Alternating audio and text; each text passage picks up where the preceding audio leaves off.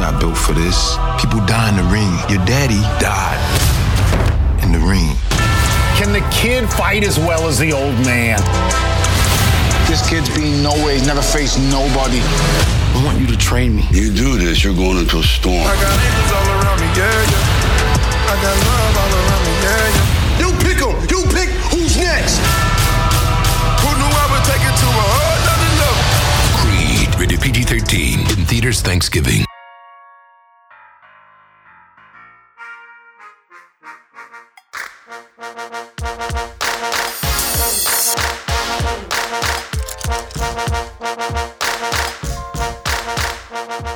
Doing. We are in the stretch run for our Rocky podcast summer mini series.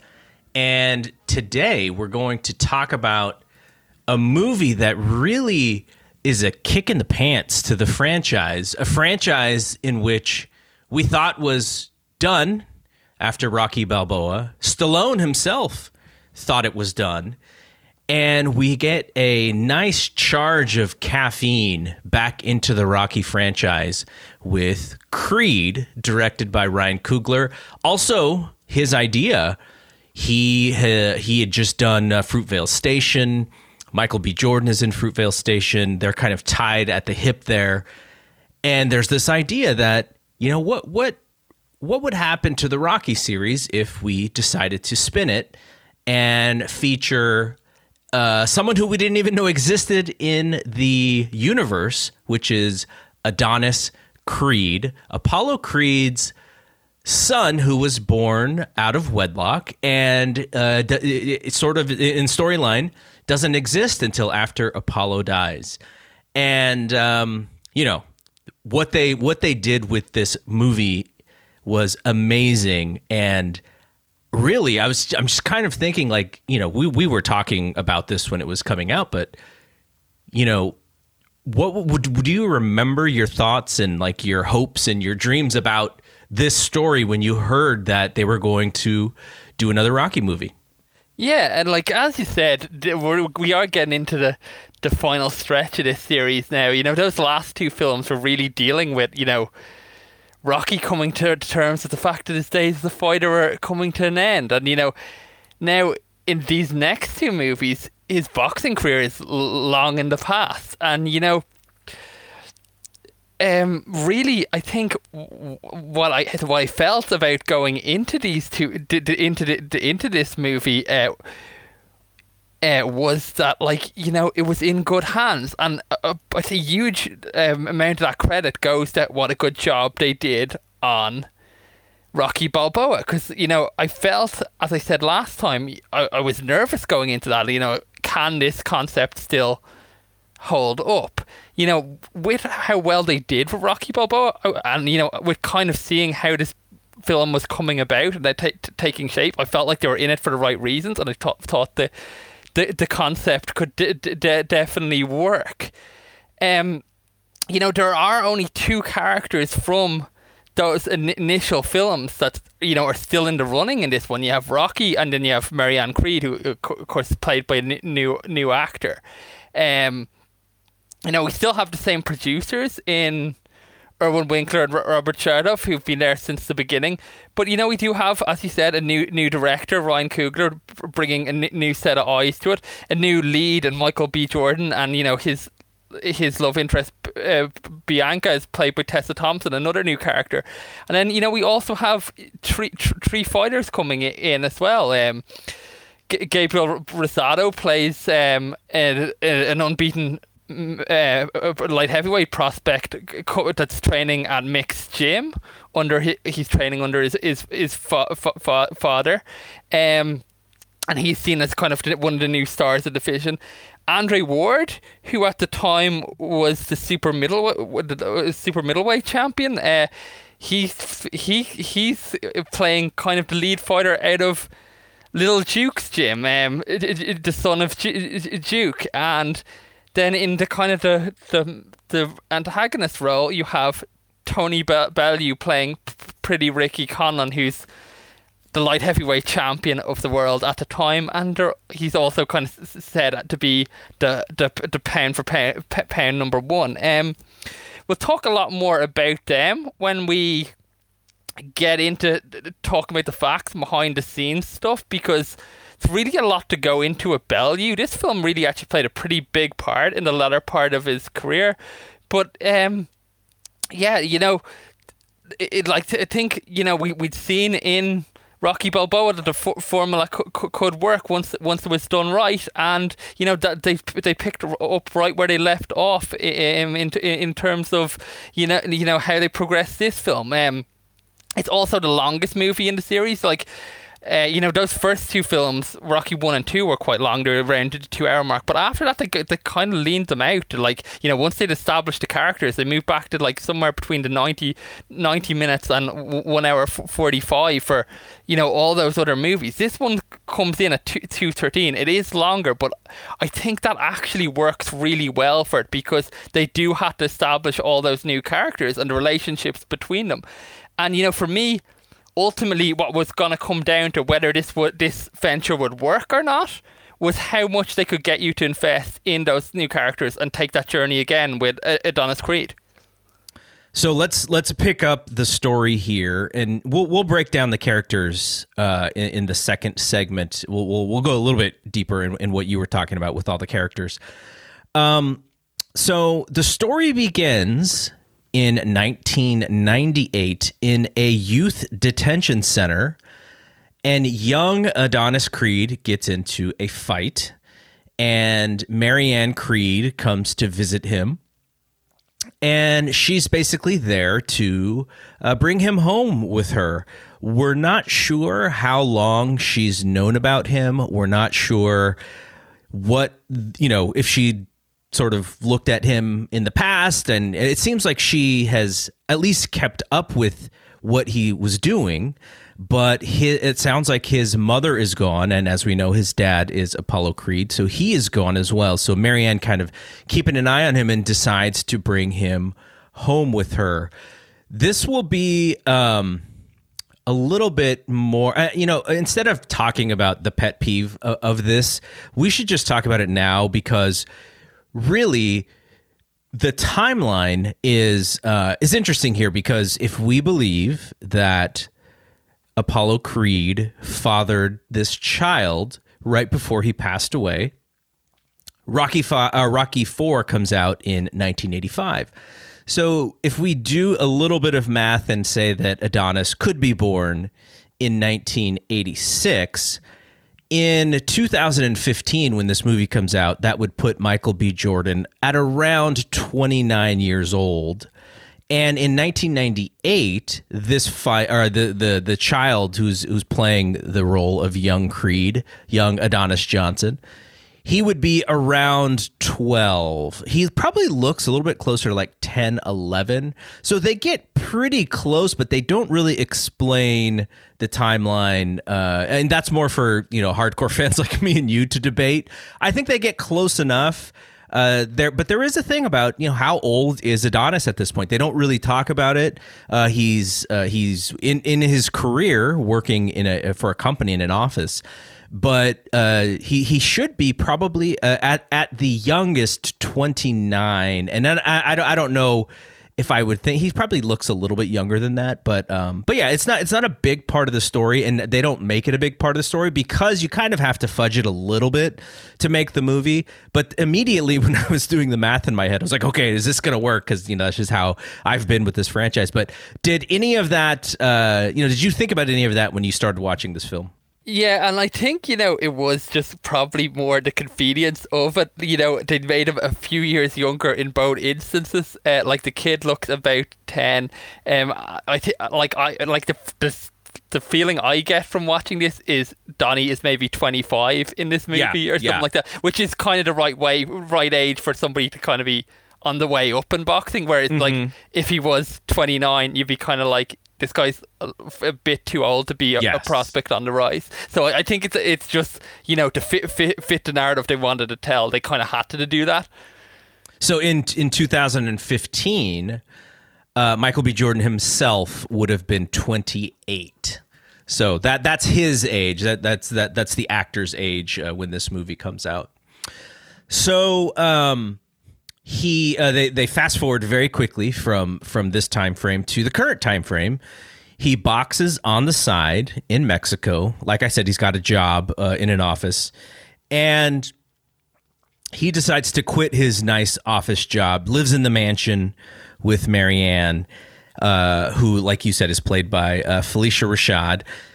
And you know the the story that we are being told right now is Adonis has been taken care of and Marianne does not want him to go into boxing, and he has to do, kind of do it on the side. It seems she she knows that he's doing it on the side, but because, as we will learn, uh, Duke Junior, played by Wood Harris, won't train him, so he's kind of got to do this thing on his own. I thought that was an interesting wrinkle to the beginning of this film.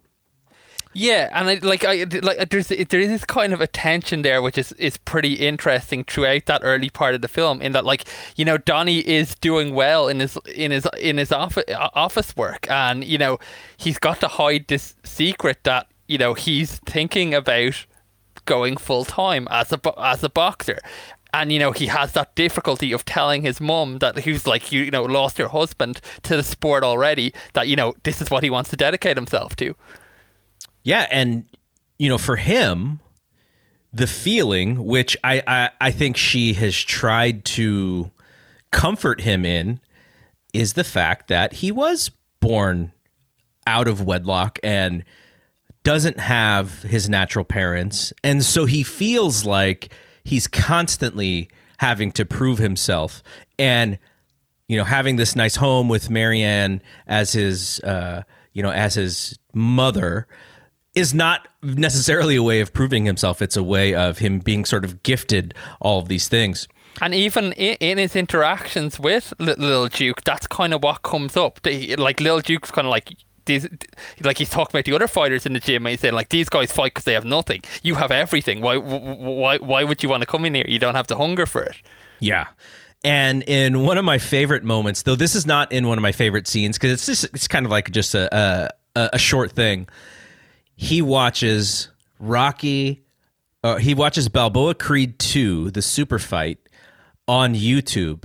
And right here, Adonis Johnson is all of us because he's watching the movie and shadowboxing in front of the screen and shadowboxes it's trying awesome. to mimic, I really love it. Yeah, trying to mimic the uh, like I that was me, you know, not not at you know, not as an adult really, but at, you know, at 13 and at, you know, 10 watching these like, you know, uh, you know, I, I, Rocky, not, not Sugar Ray Leonard, not Oscar de la Hoya, but the character of Rocky Balboa taught me how to skip rope. And I was like, oh, how do you do this? And I just watched him over and over and over in Rocky 2 skip rope. So like that's all of us in this moment is him watching that fight in shadowboxing.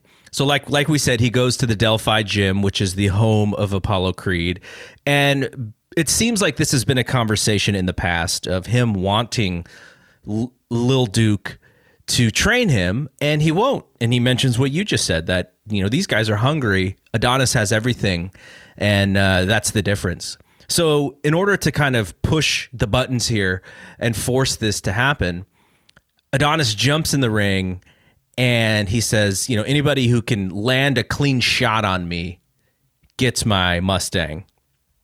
And so he takes out the first one, like just destroys this guy. And then out comes Andre Ward as Danny Wheeler.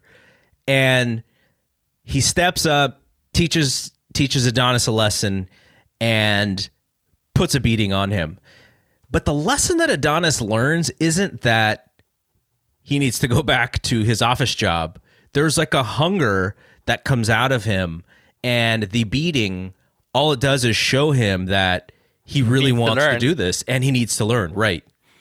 And he's not going to be able to learn in LA because the trainer that he wants, who is Duke's son, uh, won't won't do it. And just you know, and and now he's, but he's also sort of been uh, embarrassed in this gym, he, and that's not something that you can kind of come back from in in a boxing gym. And so he decides to leave L.A. to go to Philly.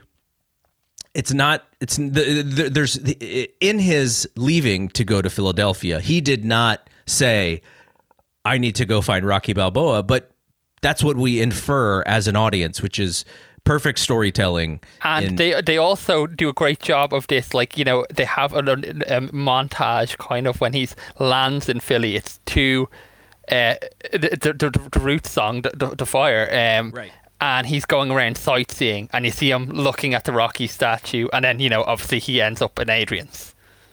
And so he finds Rocky, and Rocky's just kind of wondering who this person is. Obviously, he's never seen Creed uh, Adonis Johnson before.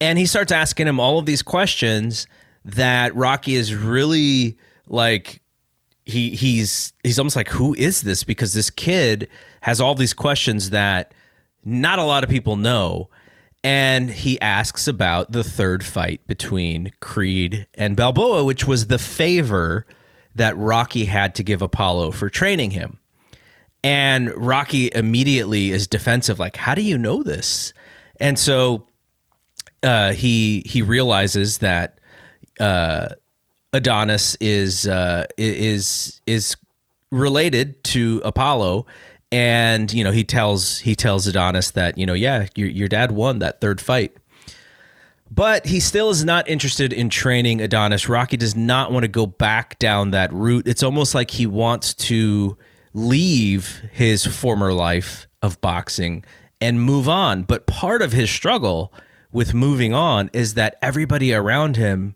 is gone, which we will learn because uh, he goes when he goes to visit Adrian's uh, headstone. Paulie's headstone is also next to it, and so at this point, we now realize that you know Rocky has now lost his wife and his best friend Paulie, and so he truly is alone.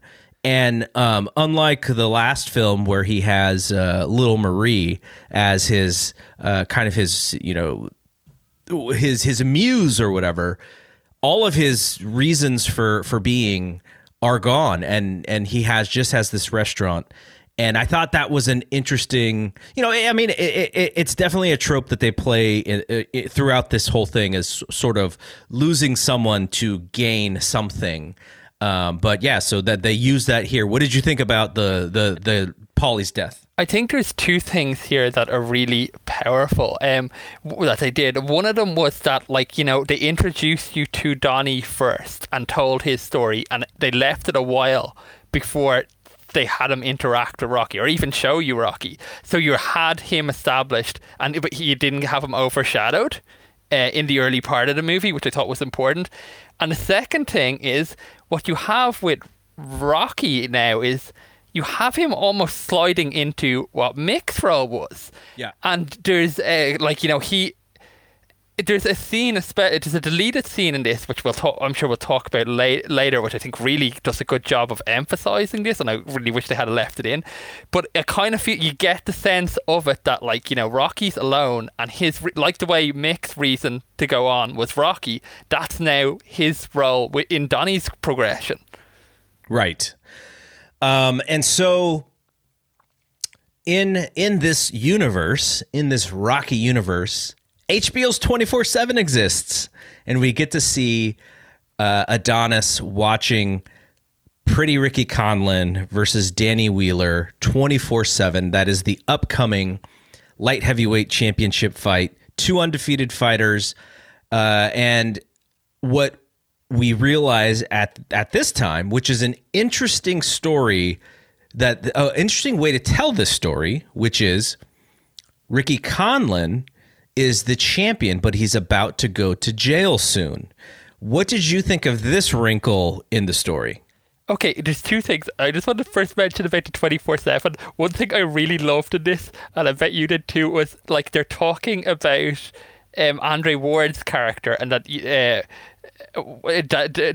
Danny Wheeler and uh, what they what they say is that they're kind of talking about how he's trained by Lil Duke, and they talk about you know how the legacy of his father training the great fighters, and it Right. shows the footage of Duke training Apollo and R- R- Rocky, and then you know it transitions into sh- i- i- showing Lil, Lil Lil Duke training Andre Ward. I thought that was just an awesome scene.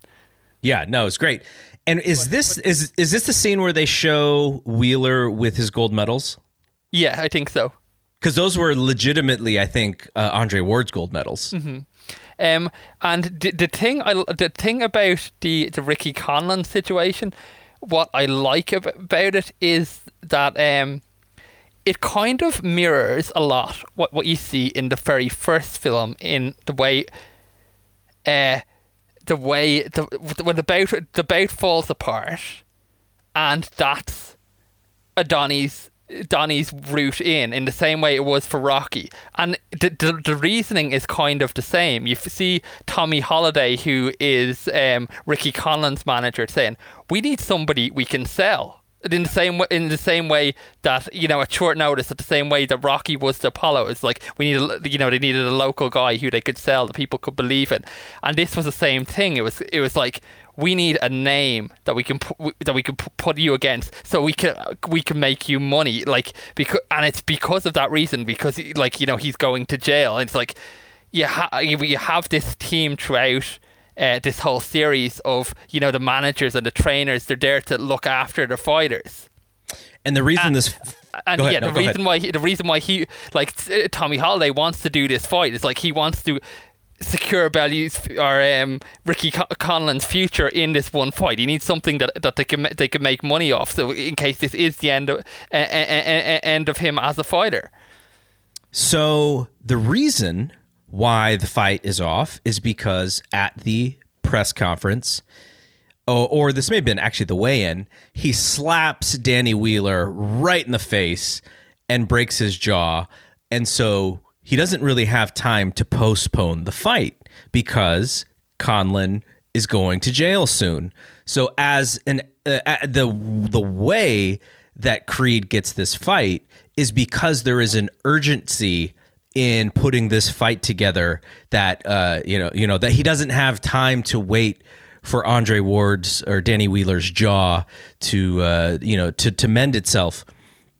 So then uh, he um, Adonis or, or Donnie he tries to get Rocky to uh, you know to to give him some some drills. And and you know he he calls him I love this where he just starts calling Rocky Unk as in short for uncle. And Rocky has no idea because he comes from a different era what this actually means. And he's like what? Like why are you calling me that and he and it doesn't stop Donnie from doing it cuz Donnie has to charm Rocky into you know training him and and one way to do it is to just to become so familiar almost like family and you know to do that he he starts calling him his uncle Yeah, he, meets him out in his deli- deliveries, and he, it, it, it, it's good the way Donnie does it. He just like he knows what buttons to press with Rocky. He's just like you know he's kind of teasing the knowledge out of him. He's like, so what training would you do? Type thing, and then like you know R- R- Rocky's writing it down,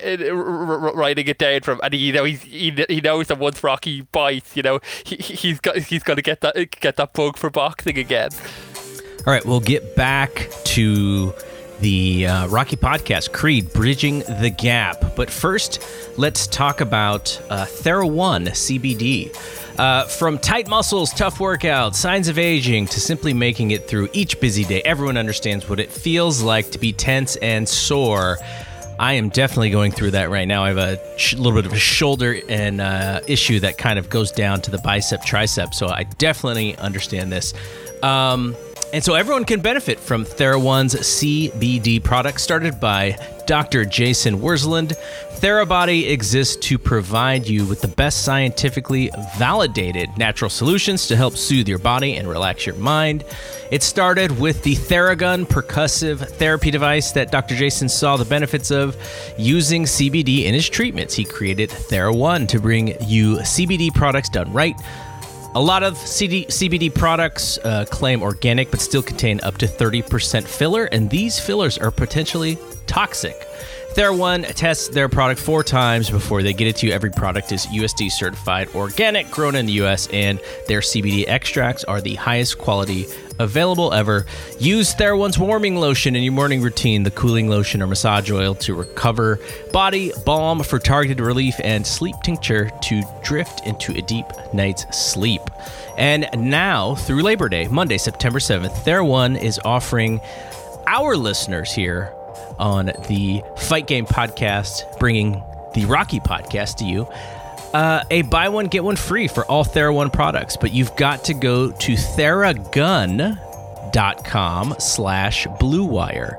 If you don't love what you get from theraone send it back for a full refund within 30 days of purchase. This is not something theraone is likely to do again. Buy one get one free at theragun T H E R A G U N dot com front slash blue wire, but only until Labor Day. So go right now, theragun dot com slash blue wire.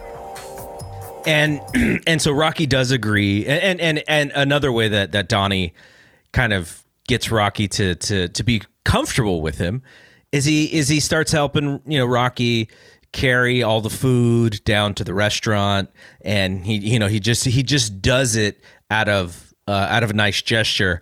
And rocky's like i can do this. And he's like he doesn't even answer him. He just keeps doing it so that they can continue the conversation. But i also think that i think the good part about this is i think it's I think this is where they've learned the, the lesson from Rocky Five. In that, you know, we, when we spoke about that, we talked about how they didn't really develop the relationship between R- Rocky and Tommy Gunn to the point right. that you actually cared about it. And you know, and that again, it, it, part of that is because probably with the longer runtime in this, they had these little scenes like this where it's just Rocky and Donnie getting to know each other, and you getting to care about that that that, that bond between them. And Michael B. Jordan's a real actor, and Tommy Morrison wasn't. So you know, I'm sure that was a, probably a challenge for Rocky Five as well. So Rocky uh, has a discussion with Adrian at his uh, at her gravesite, and, and Paulie too. He he gives Paulie a bottle of uh, four roses for his birthday, and you know at this point he decides that he's going to be open to it. So he he goes and finds Adonis at uh, Mighty Mick's. At this point, I'm kind of unsure, and, and I'll just ask you this question now because I was going to save it for questions, but it kind of fits now we we know from Rocky Five that Mick gave Mighty Mick's to Rocky Jr. He put it in his name, but it doesn't look like Rocky has anything to do with the gym. But do you think he owns it and maybe has someone else running it? Yeah, I, that that was the story I get because when he goes to the gym, he's kind of treated like the returning hero there. Mm-hmm. So th- my my impression was that like you know it's it's under it's under Rocky's name, but he just doesn't go down there. And I think when he's talking to Donnie, he said like Donnie says, "I'm going to be a mix tomorrow" or something like that, and Rocky's just kind of, "Oh, I don't hang around there much anymore." I, th- yeah. I, I, I, think it, like they're just kind of give you the picture that you know Rocky still you know has the ownership of it but you know he's just handing it off to some some somebody else and you know I suppose that's may, maybe uh, Pete, Pete, Cerrito, uh, like the, the, lead coach, maybe he, he's looking after all, all the day to day running of the gym now. You know, and he's obviously training his his, his son there as the as their, as their lead prospect. So it you, you get the feeling that Pete has wanted Rocky's help with his son Leo, and Rocky was just not interested. So he gets really suspicious when Rocky is all of a sudden interested in training Adonis. And he saw, you know, Adonis came to the gym and he just, you know, he's like, Pete's like, yeah, you know, if, if you want to come train here, you can. I got some prospects and, you know, I can probably help you with some things, but, you know, there's, you're kind of, you're, you're kind of on the bottom of, of the list here. And so when he sees Rocky, interested in Adonis, he is a, like he's just like, oh my gosh, like what is this? And he's offended for one because obviously his son is is a prospect too. But this gets him into into trying to find information about Adonis, which we will see in a second. And Leo, his son, is supposed to fight on the Conlan Wheeler undercard. But now that that fight is is not happening, he needs his son to fight and he sees money in a local fight between Adonis and his son now that Rocky is in the picture. You know, this is the co- a common theme from uh, from Ro- from Rocky 5, getting Rocky back into the mix to make money off of him. And that is, you know, that that that piques the interest here with uh, with Adonis. And you know, Rocky, much like he was with Tommy Gunn, he's very protective. He doesn't think Adonis is ready, but because Adonis wants it so much, Rocky's like, okay, you know, I I, I got I got to let him let him do it. So so uh, they so the way that Adonis wants to train for this fight is he literally wants to move in with Rocky, and there's a fun little back and forth about you know Rocky not being sure about it, and like you said earlier, with how Adonis kind of charms his way in, he immediately puts Rocky on the defensive, going like, you know, would he walk around naked? And Rocky's like, what? No, of course not. And he's like, okay, then we're good. And and so then then he just moves his way in. He he charms his way in uh, to Rocky's house. Uh, and so you know, one of the the things I I remember when I was watching this in the theater, my immediate thought was, okay, where is Robert, his son? And so they do, you know, they they they they cross the T's and dot the I's in this movie because Yeah.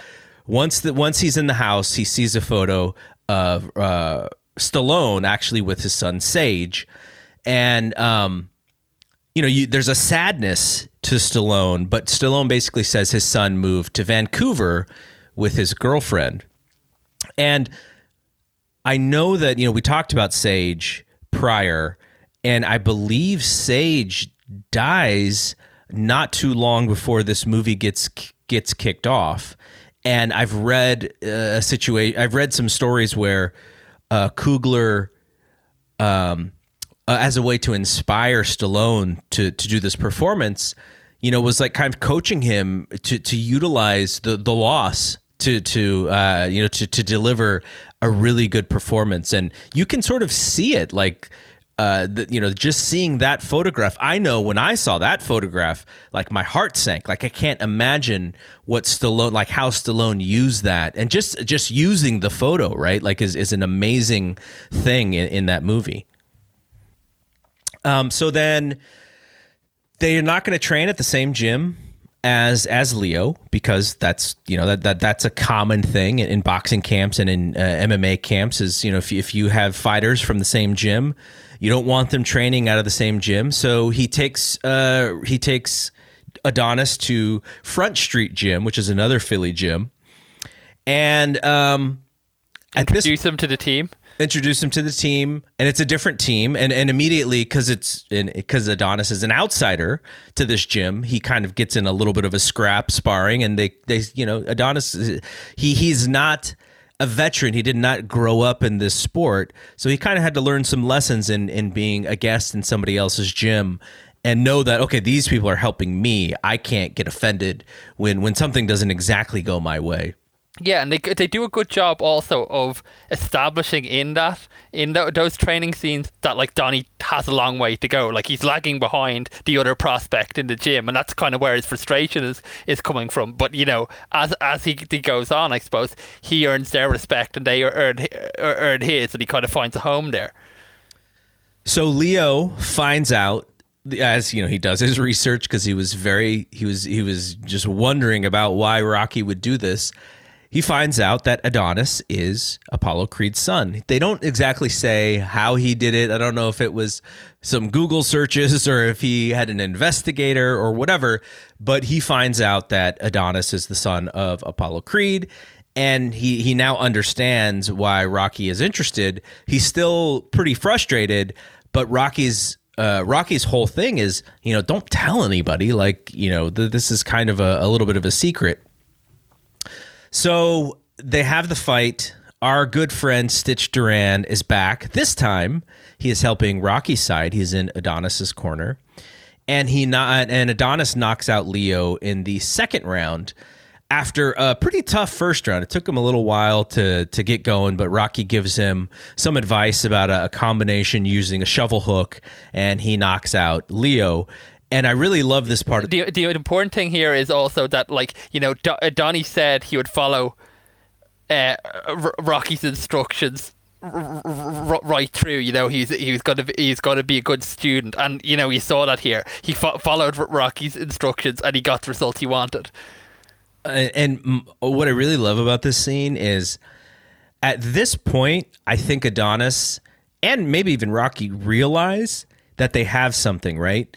Because when he, when when he knocks him down, even before the count starts, he goes, "We got one, Rock. We got one." And like there's a there's like a tinge in a change in his behavior where it's almost like, okay, I am good at this. Like this is something that is in me. I have the the lineage. My father was great. Like this is not just like this isn't a bad decision that I made. And he comes to that realization in this knockout. So, because of that fact, the news comes out that he is a Creed, and uh, Bianca, who has who he, I, I didn't mention this part of the story, but there's a little bit of a of a of he he moves into an apartment building where Bianca is is living. Her music is a little bit loud, and we realize that her music is loud because she has a hearing deficiency, and so he is immediately. Um, he immediately sees Bianca and he's like, you know, he wants to get to know her. And then there's a, a, whole scene of where she sort of explains a little bit of Philadelphia to him uh, using uh, the word John as a way to kind of show that this movie is like Philadelphia.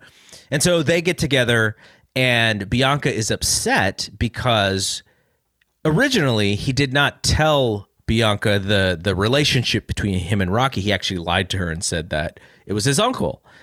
And so now she now it comes out that he's a creed and she's really frustrated because you know when you get into a relationship and you don't really say what the background is uh you know she she was now like what else are you are you hiding from me? But they have a nice little scene and he agrees no more secrets. I i just wanted i just want to make it on my own which kind of plays into the end of this movie. So how do they explain this news? Well of course espn they have PTI with uh, Tony um, uh, and Michael Wilbon. And so they have a little scene which adds to the realism of this movie because that's exactly what would happen in in uh, a real sports world.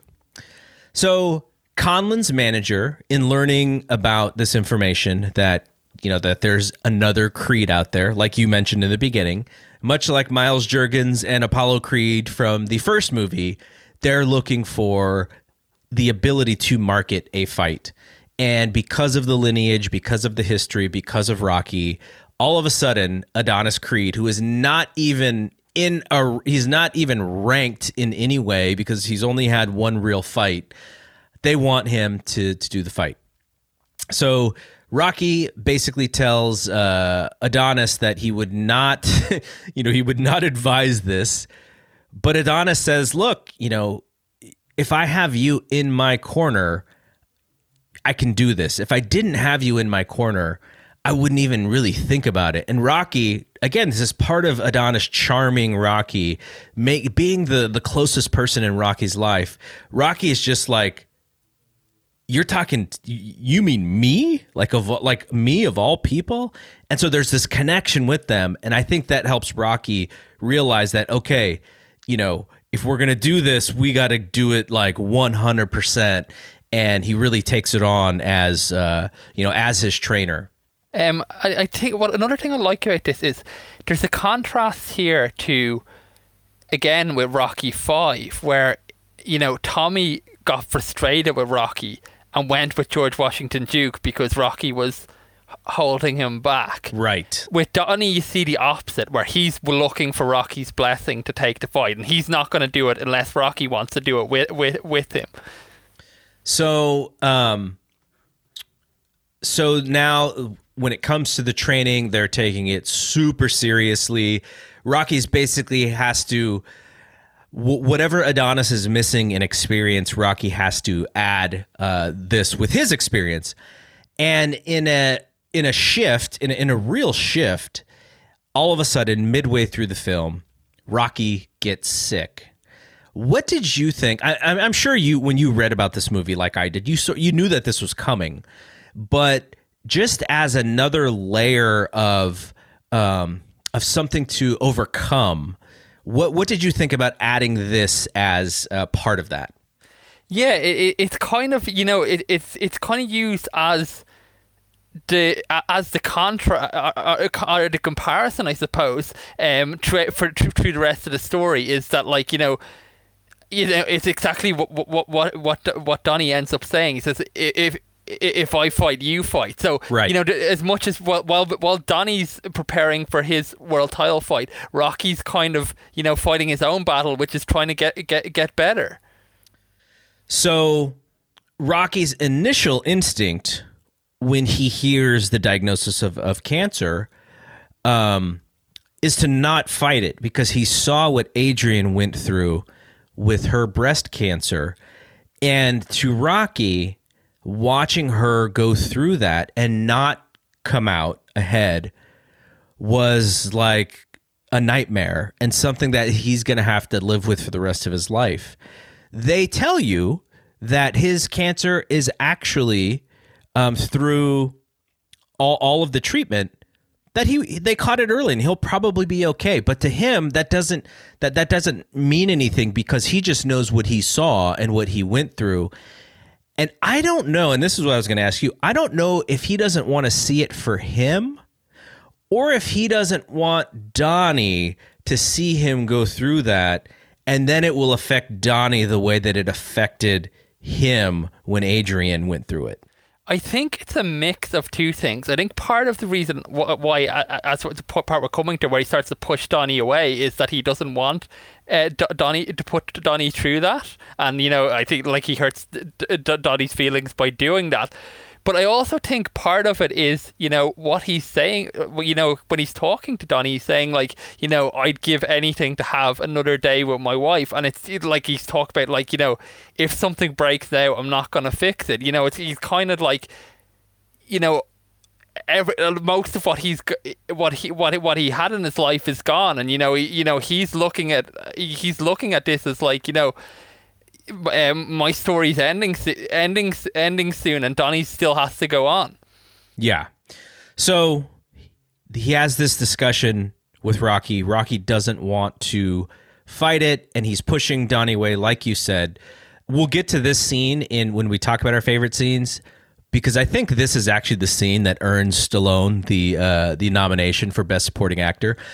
And so now Donnie's down, and and so he he now has to go visit Bianca, who who's opening up for a rapper uh, who's played by an actual Philly rapper named Tone Trump, and his he's so frustrated that his aggressiveness uh, takes over, and when he feels disrespected by Tone Trump, he punches him. Someone comes to kind of break it up. He punches that guy, and he ends up in jail again. Um, and the reason why he is frustrated is because your man references that Apollo Creed is his dad. Right. He calls him Baby Creed, and he's like, "Don't call me that." And he's like, "I'm showing you love," and that was that. That was you know for for Bianca, that was really frustrating because it's like a big break for her, and her new boyfriend, you know, can't allow her the moment. He's got to take over the moment. So that was super frustrating for her, and it causes them to to to distance to have distance until the end of the movie. So Rocky goes to to the jail, uh, assuming to to bail out Adonis, and and they have an argument. Adonis feels, and this is an interesting scene because he's done so much to connect with Rocky and he finally is at a point where he feels that Rocky is more than his trainer, that Rocky is actually family. And in the previous scene, Rocky had said that they're not really family, that it's just sort of made up in their heads. So now he's at this moment where he finally has allowed someone to come into his world and they pushed him away and he can't deal with that, even though Rocky apologizes and wants it to go back to what it was.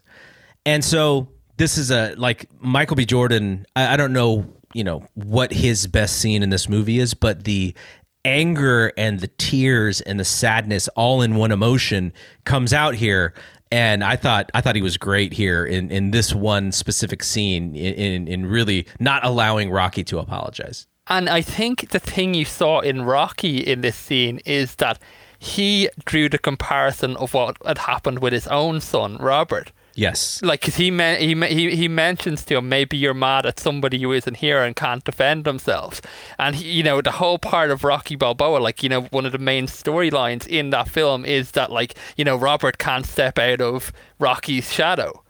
And you know, Rocky having the experience of having go- gone through that with mm-hmm. Robert, he knows what what Donnie's going through, and I think he's trying to give him some release on that. God, this movie is so well written from that perspective of just drawing little things out of these characters. Uh, Coogler and his writing partner, uh, I forget the guy's name, like Aaron Covington or something. Like they just did a tremendous job tying up all of these little things. All right, we're going to get back to the Rocky podcast in a second here, but let's talk about NFL Sunday Ticket. With the NFL Sunday Ticket.tv, you can stream every live out of market NFL game every Sunday afternoon on your favorite devices. Plus, Red Zone and Direct TV Fantasy Zone channels never miss your favorite teams and favorite players. No matter where you live, NFL Sunday Ticket.tv is your key to the most glorious Sundays ever. Use promo code BlueWire at checkout to get 15% off your subscription. Visit NFLSundayTicket.tv and use promo code BlueWire. People, NFL Sunday Ticket is the real deal. I love Red Zone. I love the Fantasy Zone channels. So definitely check it out.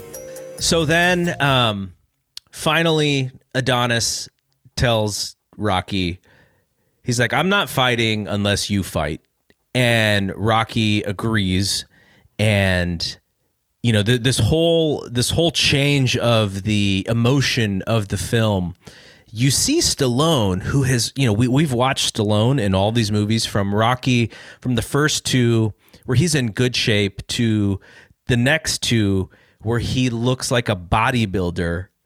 And then in Rocky 5 he's still in great shape but they don't really make it about that because he's supposed to be you know the old man now and then you get to Rocky Balboa, where he's, you know, he's clearly in his, you know, what whatever it is, late fifties at this point, or, or something, and he's still he's in good shape for someone who's in his late fifties, but he is now clearly an old man in Rocky Balboa, and him going through the cancer treatment and the chemo, the way that the makeup uh, and the hair and everything, and just the changing uh, of the color in his face uh, it affected Stallone in real life. Like he said that you know that it, it, really shocked him to to see himself like that.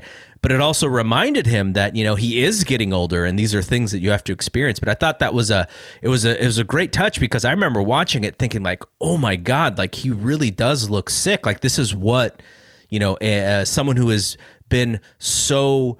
Uh, you know Stallone's best friend for much of his career was probably the mirror because he he had to to to build himself up, and then to sort of see him in this way, it was really shocking to me. So. Uh, so they they they go to uh, the, the whole there's a whole scene of Adonis training at the hospital while Rocky is getting treatment and um, and so they they end up in Liverpool, and we'll, I'll, we'll save the Liverpool discussion because I wanna. This is I have this in my my questions for you, but they the fight is in Liverpool because that's where Ricky Conlan fights out of.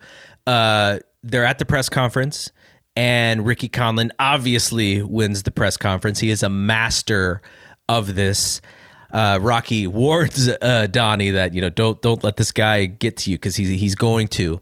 What he said, what he what he says is, remember as as soon as he en- as soon as he arrives, that's when the fight starts. Right, right. So Conlan wins the presser. As they get closer to the fight, Rocky has a surprise for Donnie, and he.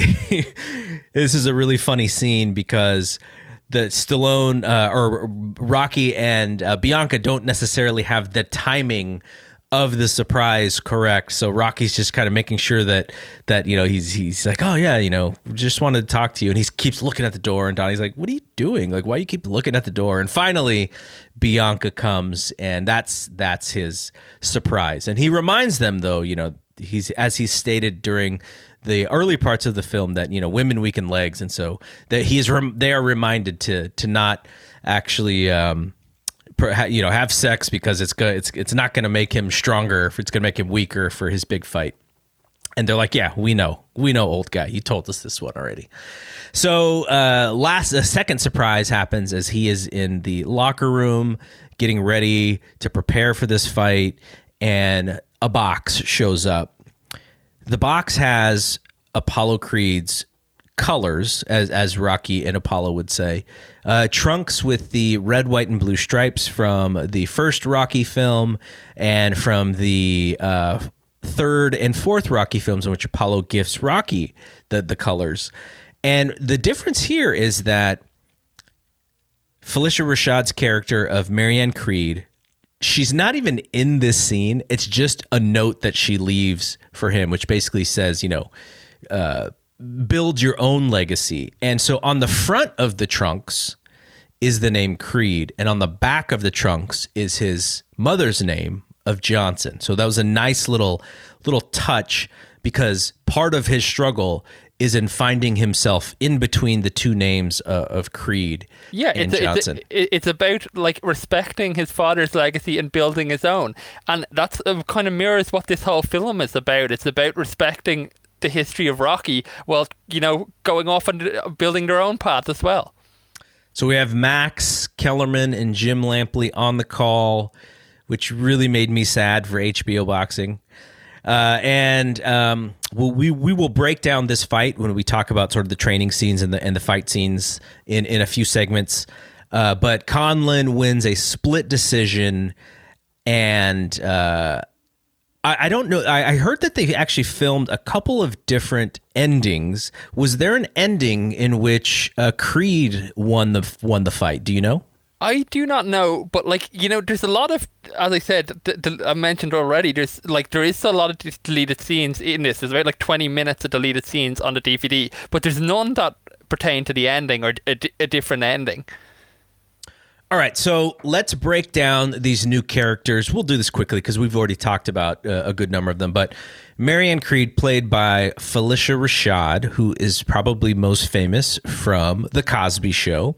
She's she is continuing to act. She's also been in uh, This Is Us, which is one of the biggest uh, TV shows in the U.S.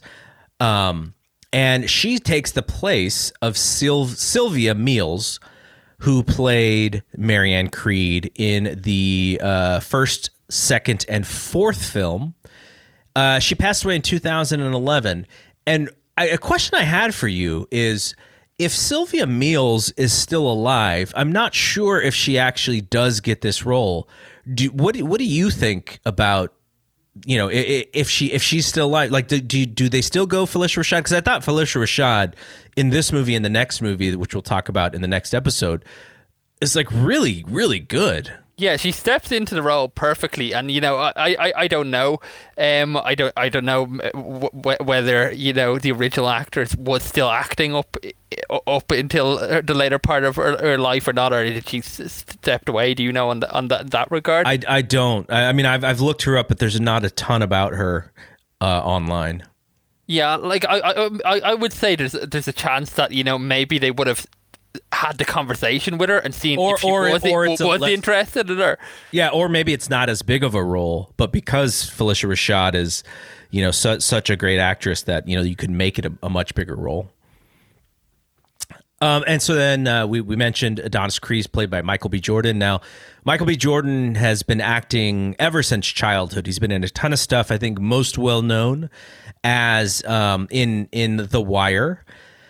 Um, he was in The Wire when he was a teenager, and then also he got uh, right before he started his movie career. He was in Friday Night Lights in the last two seasons of Friday Night Lights, and he kind of came into his own in in that series uh, near the end there. And then uh, Fruitvale Station is the, the movie that he was in with Ryan Coogler, where I think he showed his, you know, if if he was a uh, a young fighter in that movie, he became like one of the hottest prospects uh, in, in in in in film, thanks to that movie.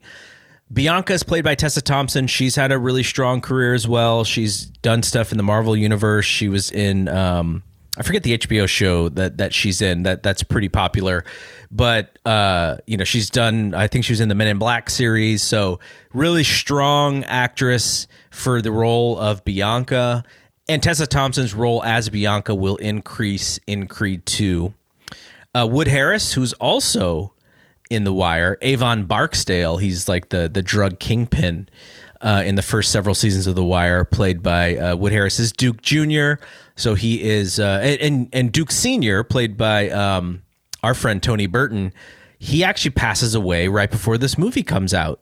Okay, I'm actually just gonna. Uh, we might as well get get into uh, that uh, now because there's there's two people who pass away on kind of uh, either side of this movie. Duke actually, I think he just passed away just after the after the movie. He died of um, uh, complications due to pneumonia, and yeah, he was one of the guys that I, was kind of wondering, like, you know, will they bring back Duke? It'd be great to have him. I think you know he had been very sick in the last few years of of his life. He'd been in and out of hospital and that, and he probably just wasn't, you know, of good enough health to to be able to appear in the movie.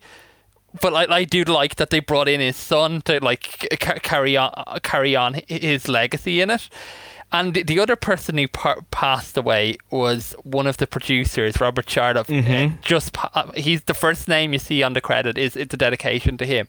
Uh, you know, him and er- er- Winkler were you know from Rocky One right up to this film, did every mo- mo- movie, and you know he passed away just a couple of months before th- this movie came out.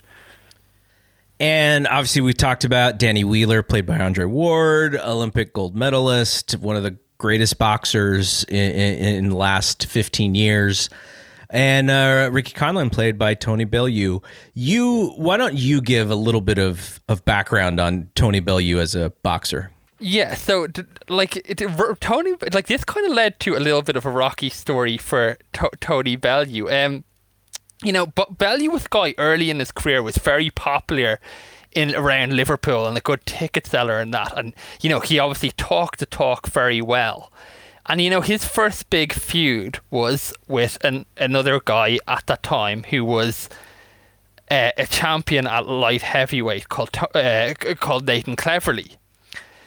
And you know, they were trying to build the two British leading contenders for uh for up for up for a, uh, like you know big lo- local d- d- d- derby.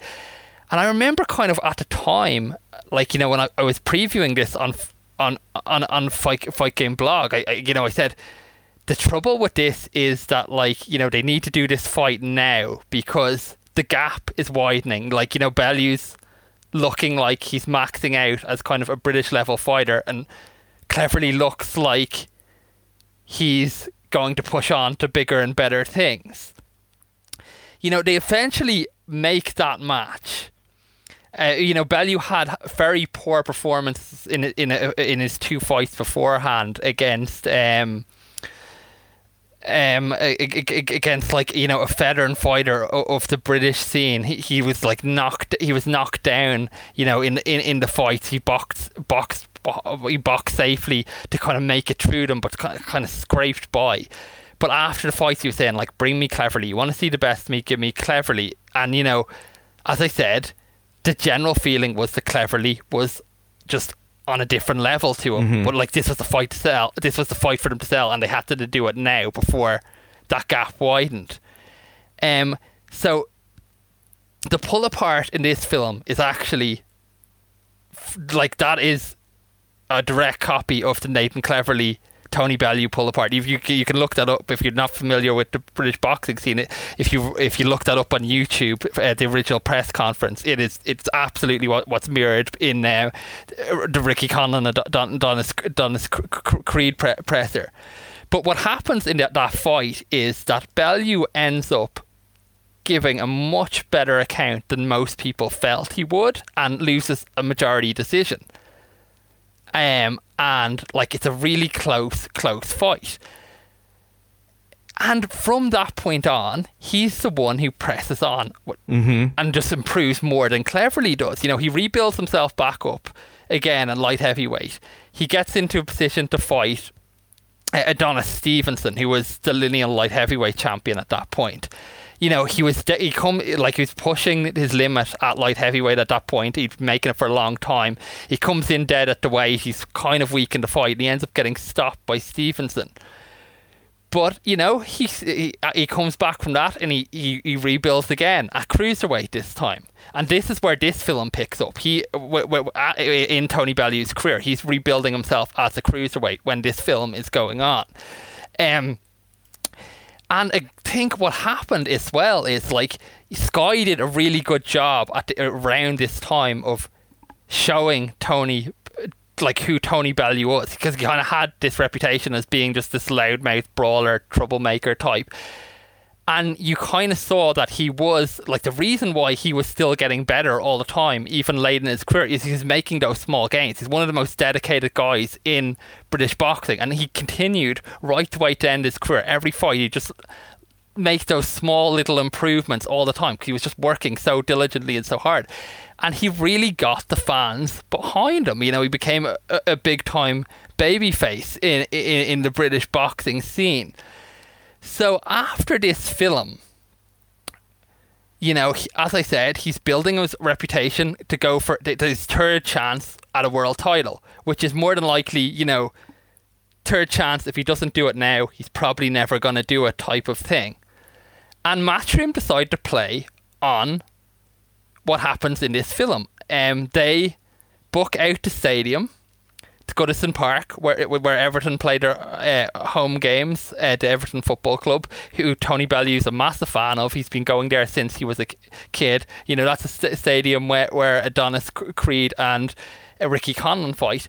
You know, they booked that arena for his world title fight he's put in against a guy called Al- Ilunga Makabu, who at the time was, you know, one of the real danger man of the division. He'd he'd lost his debut and won like I think 18 or, or no, he won 19 fights since then straight and 18 of them by knockout. And he was all he's like a big puncher and a southpaw. And he was the guy that like nobody really wanted to fight. The reason why it, like him and Bellew were fighting for the belt was because like he was the number one con- contender and like you know the champion just wasn't that that interested in take, t- taking the risk. So you know Bellew got that opportunity to step in. So night of the fight, you know Bellew comes out, has a good start to the first couple of minutes of the round, gets a little bit over eager, and gets put down heavy at the end of the first round.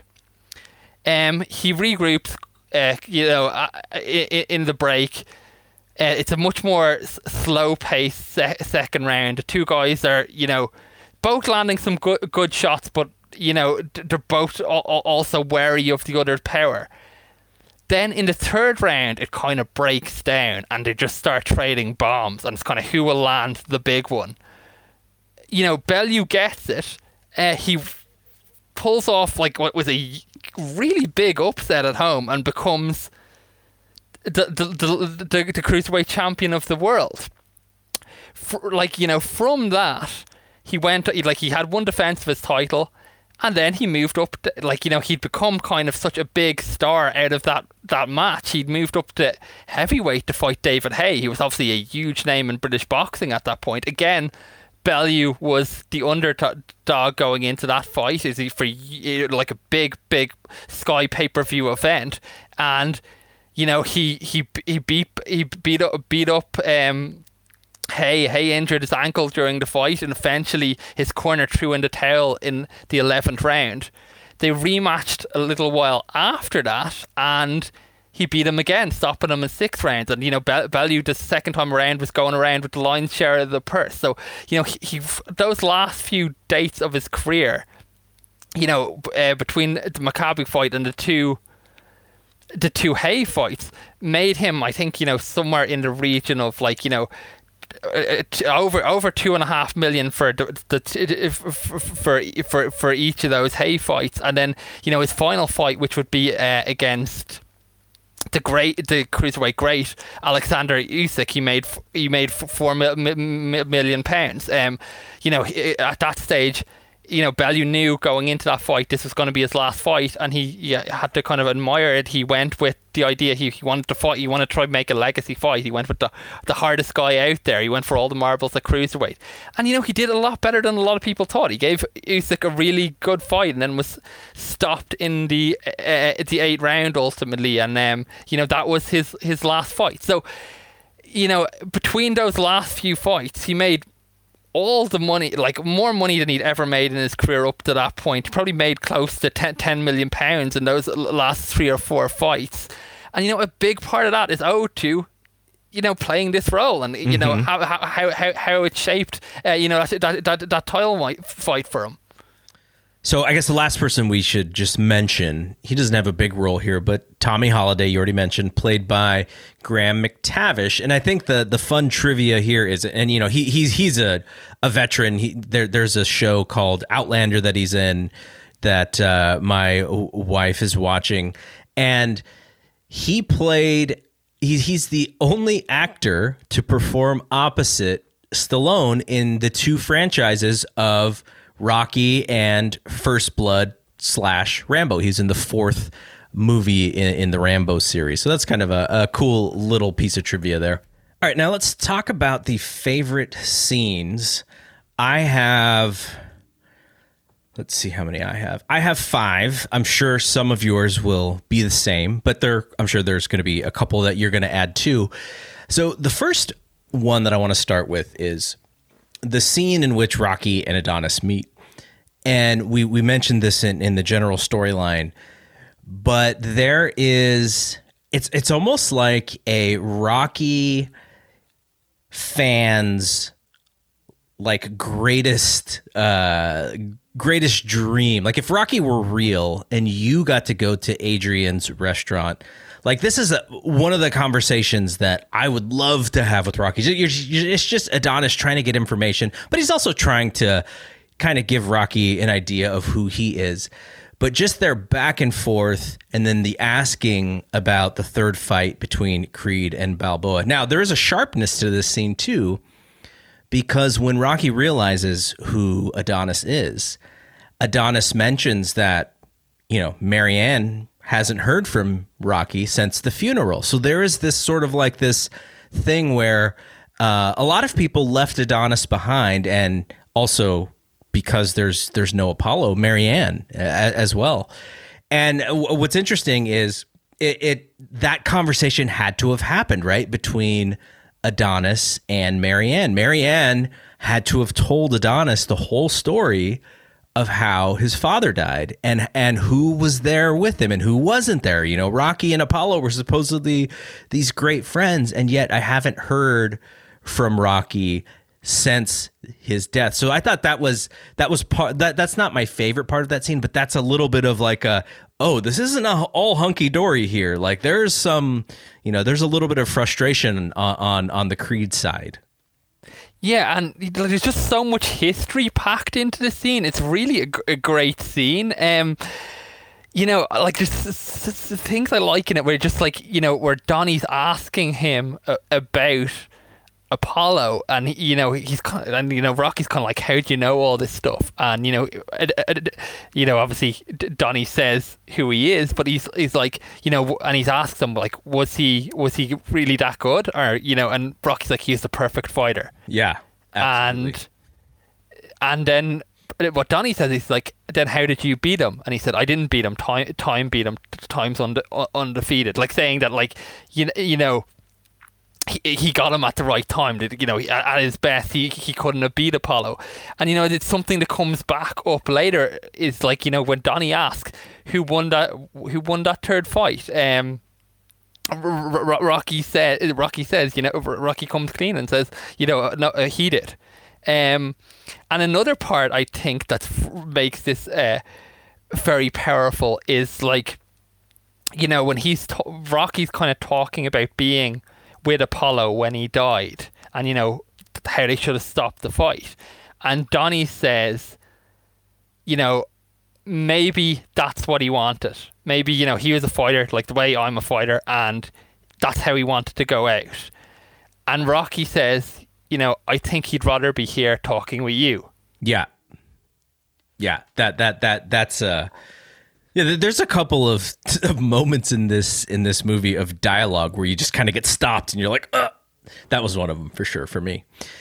And so we've already talked about this next scene. I don't. I'm not going to go back into too much detail, but just when Rocky and Adonis are outside of the restaurant, Adonis using his charm, Adonis trying to familiarize himself, Rocky getting sucked back in, like everything about that scene. And then there's a, you know, we we talked about this movie being a product of the time, and Adonis takes a photo of the drills that Rocky gives him, and he Rocky goes and he gives the paperback to Rocky. And he's like, you know, don't don't you want this? He's like, oh, it's it's already in the cloud. And Rocky looks up in the sky. He's like, cloud, like it's an old. This is a old man kinda, Rocky. uh, uh, yeah, like Rocky's kind of like, what sort of dark magic is this type thing?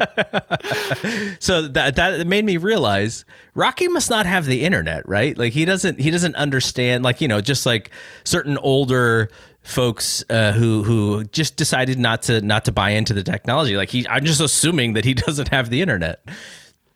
Uh, so my third favorite scene, and we didn't even really talk about this in the general story, but you know, Adonis has this struggle with the name of Creed because he doesn't want to go by, he doesn't want to get by on the name, but he also doesn't want to disappoint the name. This is a thing that all of these, uh, you know, children of these fighters have to deal with, right? Like think of Marvis Frazier and Joe Frazier. Like Marvis Frazier gets along because of who his dad is and when push comes to shove he does not have the goods like you know he's kind of pushed into those moments and, and is not good enough to be in those moments whether it's against uh, mike tyson or larry holmes and he just gets demolished and so for adonis he is one doesn't want to get the credit for the name but also what if he's not good enough to have the name and so he and bianca have this conversation and she I actually goes, had this in my favorite quotes, but yeah, it, it probably goes in here too.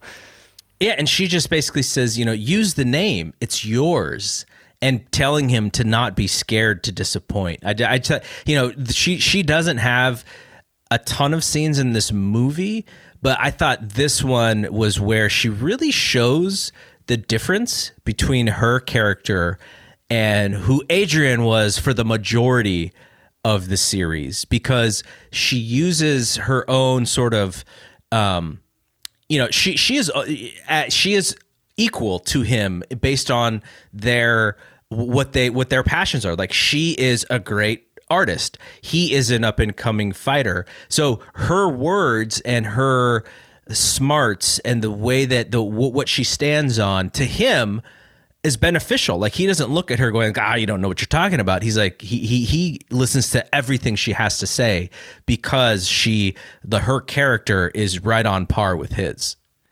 Uh, yeah, like um, it, it, it, we've talked about it before. Like in all these scenes, there's always you know a moment like this where you know there's something the fighter needs to hear from you know to set them on their way. And I think that this is that, that like Bianca steps into that role in this one. You know and you know she gets through to him. Like you, Donnie's kind of playing down what the reason for him not wanting to use the name is, and she kind of calls him on it, and he kind of comes clean that like he's afraid to disgrace the the, the legacy of, of, of the name, and you know she, as you said, says like the name's yours, use it. Yeah. So you know the the other the other scene, which is really I think it's my favorite scene of the movie is Rocky not wanting the treatment and pushing Adonis away. Rocky talks about all of the things in his life being gone. He looks behind him and says like that's where his life is. Uh, he, his whole life is in the past. He talks about his wife. If he could just have one more moment with her, he would die a happy man. And I think maybe my favorite thing about this scene, Stallone doesn't cry but he is getting choked up talking about this, but he's not crying. But the fact that he's getting choked up and not crying, I think was even more powerful than if he did cry.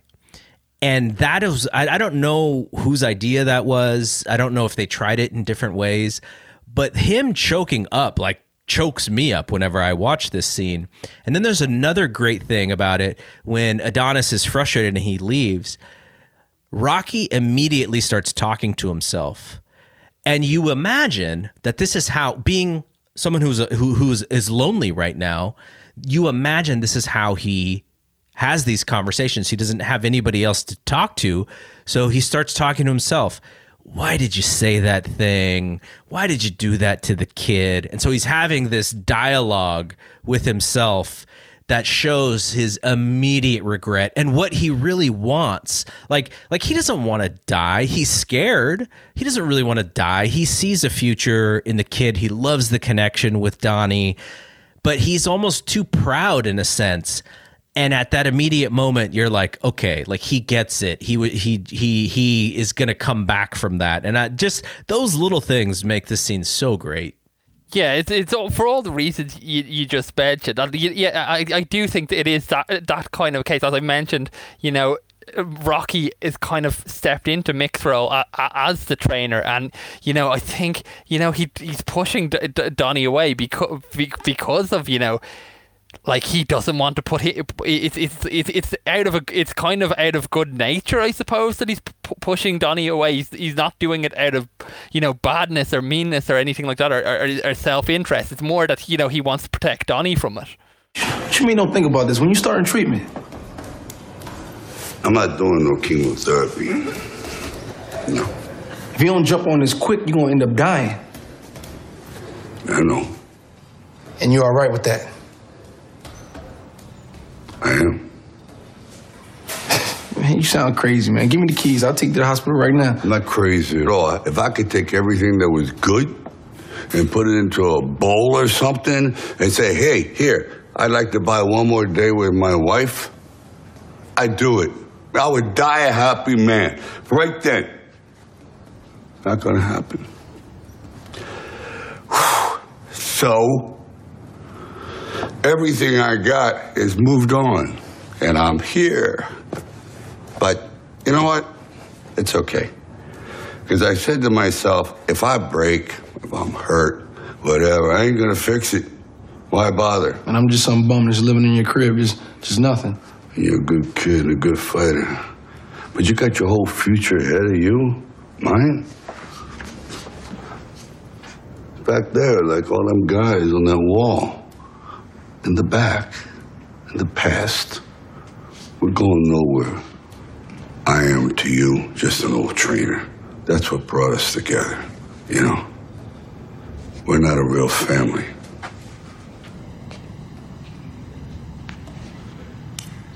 That was just in our heads, kid.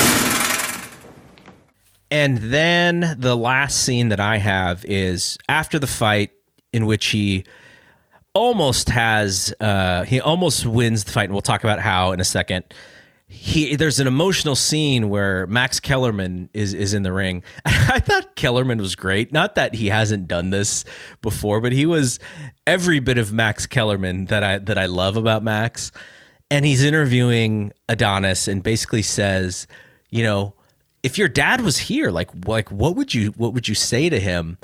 And Adonis just kind of gets you know choked up and and and like he Adonis's quote in of itself wasn't even really that memorable. Like it's not in my favorite quotes list, but just the whole scene of you know the the whole world, the whole boxing world has just realized that there is this other creed out there and he just gives you know the the pound for pound best fighter in the world like the run of his life and max goes in there and just like what would you say to your dad right now like that that was just so cool and you know not not not saying that max of he of himself would be a great actor or anything but he, max really got that moment for it being such a fictitious moment uh, as a, as a broadcaster max was like perfect in that whole thing all right what about you? What what scenes do you have? Okay, there's a, a few other ones. One of them's the one we already mentioned when we were recapping the movie, which is where, you know, Marianne comes home and Donnie has the sunglasses on to block out the fact that he has a black eye. And, you know, she lifts up the glasses and kind of asks him, Did you get that in Mexico? And this is where Donnie has to come clean with his mom and tell him that he's go- he's going to be a fighter uh, full time. And she just totally calls him out on this. Like, like she brings a lot of the harsh realities about the sport uh, to, to to this. Like, you know, she she's she's lost her husband to it to it, and like she does not glamorize this at all all for for him. And she's kind of like if you're going to do this, like I'm not going, I'm not going to, to watch you do it. And I think you know the line then is like you know. Y- y- you're your father's son, but that, that doesn't mean you have to be him. Mm-hmm. Um, I just think that whole scene and Phylicia Phylicia, Phylicia Rashad in in that scene are just fantastic. Yes, absolutely. Um, another one I really like um is, you and it's it's one you mentioned briefly as well in the recap is like, what I guess is Bianca and Donnie's first first date where they Mm-hmm. they, they go out for dinner and you know he's talking to her like she's like he's talking to her about being a boxer and she's kind of so like kind of doesn't see him as like you know a rough fighter type. And then you know he's asking her about you know about her hearing loss and and and, and things like that. And they're just kind of finding like l- l- the little bits the, the, the uh, little bits about them that kind of and to connect them. It's just kind of a charming scene. It, it does remind me a lot of kind of you know Rocky one, the scenes between Adrian and Rocky, the the, the, the, the, the connection is there in the same Like way. like at the skating rink. Yeah, yeah, very much so. And I think what also works with this, you know, what fits into the whole theme of the film is that the very next scene is Rocky going to the graveyard to mm-hmm, talk to mm-hmm. talk to Adrian and pa- Paulie. And, you know, because like I you you kind of realize at this point that Paulie's dead and Rocky's kind of all alone as well. And you know, I suppose it just reminds me a little bit of like those two scenes together kind of remind me of what you were talking about in with the first Rocky. You know, when Rocky's talking about how he has gaps and Adrian has gaps, and you know they kind of they together they kind of they kind of are able to you know fill in so, some of the things that are missing. Yeah. and I I kind of feel like that's what you get with Bianca and Donnie and Rocky, this small little family that's formed out of it is, you know, they all have things that are, that they're missing in their life, and you know, to get together, that makes them a strong unit. Yeah, no, that's that's a that's a great that's a great point. I didn't even tie that in to the Rocky and Adrian date, but you're you're right. And then you know we'll talk about it in Creed two, but there's a little bit of a callback to that scene in Creed two because you see them as now a uh, I I don't know if they're married yet, but they're you know they're they're they're they're a much more of a of a of a couple in, that scene. Th- th- There's more. They're they're actually a family there. Where in this scene that they're just kind of getting to know each other. So that that was really cool too. Um, and yeah, there's two two other ones. One one is one um, what we mentioned about when they're deciding whether or not they'll take the the Ricky Conlan fight. And you know, the way Donnie poses it is like. You know, if we do do it, how would we get it done? You know, and he's just trying to get like it's, it's the same thing as we were talking about when they're, they're collecting the groceries and that Yeah. helping him. He's just teasing out the little bit, a bit of knowledge, Rocky, and he knows the Rocky, Rocky will bite. And you know, yeah, just that, that moment of him saying like, if I had anyone else in my corner, I wouldn't do it, but you know, I've got you.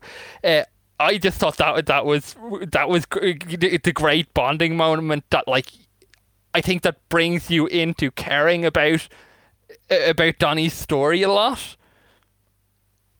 Yeah, for sure. The um the idea that and and and you know, we'll talk about this in the pet peeve section because I think this is uh it mirrors the first film in the underdog story of like, you know, how how is it possible that this guy can actually face the champ if there are things like sanctioning bodies and and if there are athletic commissions? Like it seems like such uh, such an over overmatched fight.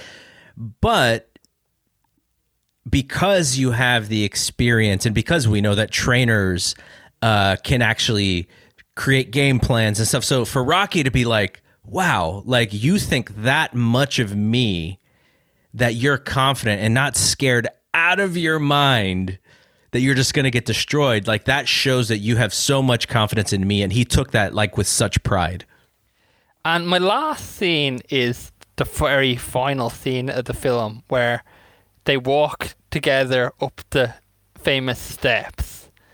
And, you know, Rocky's telling Adonis that, you know, he's been doing this since he was 11 years old, and you know he's joking about you know yeah I think they added a few, they built on a few, few more steps, but it's part of Rocky's recovery, you know, and uh, it's just a new spin on the classic scene in that like you know just you know just it, it, like you know, just for Rocky just to make it up the steps. You know, when he's been flying up the steps as kind of you know to be ready for his fight in you know in all the previous films. Just you know, just getting to the top now is that you know he's he's ready to to, to make his recovery. And the the roles reversed because Adonis is his trainer in a sense, saying like no breaks you know i didn't hear i didn't hear no bell like he's telling rocky you got to keep moving dude like get up these steps you've done it before you know in in rocky's recovery like you said okay so let's talk about our favorite quotes um i'll start with the training scene where adonis is training for the fight with leo and Rocky decides to use the old trick that Mick used on him, which is catching the chicken. this is brilliant. I had this one down as well. and Adonis is like struggling in the beginning because he's like trying to figure it out. And Rocky's like laughing, like, aha, you think this is easy. And then Adonis just catches the chicken. He's like, oh, I did it. And Rocky goes, uh, uh, chickens must have gotten slower or something like that. Or I think chickens, have gotten slower. Yeah, yeah. So that that that was really funny. Um, then when he's really teaching Adonis, and you know, this is this is actually an interesting tactic. I I don't know if this is like a real tactic or not, but he puts Adonis in front of the mirror, and he basically says. If you throw a jab, I'd actually what, forgotten about this. This is really good. Yeah. Yeah. What do you see coming coming back? And Adonis is like, well, another jab coming. He's like, yeah, right. So if you throw the jab, you have to slip the one that's coming. And so he has Adonis shadowbox in front of the mirror to actually defend his own punches coming back at him. And so the way that Rocky introduces this is he says, You see this guy here, that's the toughest toughest opponent you're ever going to have to face. I believe that's true in the ring and I be, and I think that's true in life. And you hear this all the time. In uh, you know, Jay Z has a has a line that has always stuck out to me in his uh, one of one of his songs where he goes, "I look in the mirror, my only opponent," and the idea that you know the the our, that our own hurdles in life are ourselves is actually something that I think resonates with a lot of people. All right, Donnie, get into your stance. Make a small target. Turn sideways. Okay. You see this guy here staring back at you? Yeah. That's your toughest opponent. Every time you get into the ring, that's who you're going against. I believe that in boxing, and I do believe that in life. Okay? Let's throw a jab in the jaw. All right, one to the gut. Now, every time you punch this guy, what's he doing? Start one back at me. That's right. So either you block it, slip it, or get out of the way. So.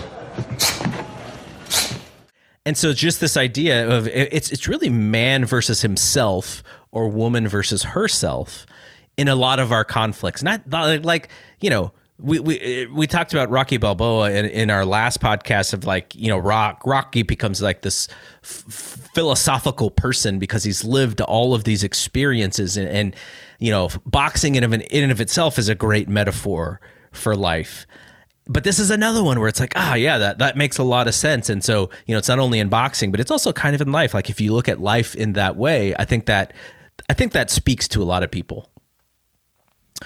All right, so this one's a little. This one's kind of just a, a short one, but uh, when he talks about Paulie, you know, he said, "Yeah, Paulie was my best friend, even though he wasn't so friendly." Like that one. Yeah, that, that, one that was another one that I, I had on my list as well.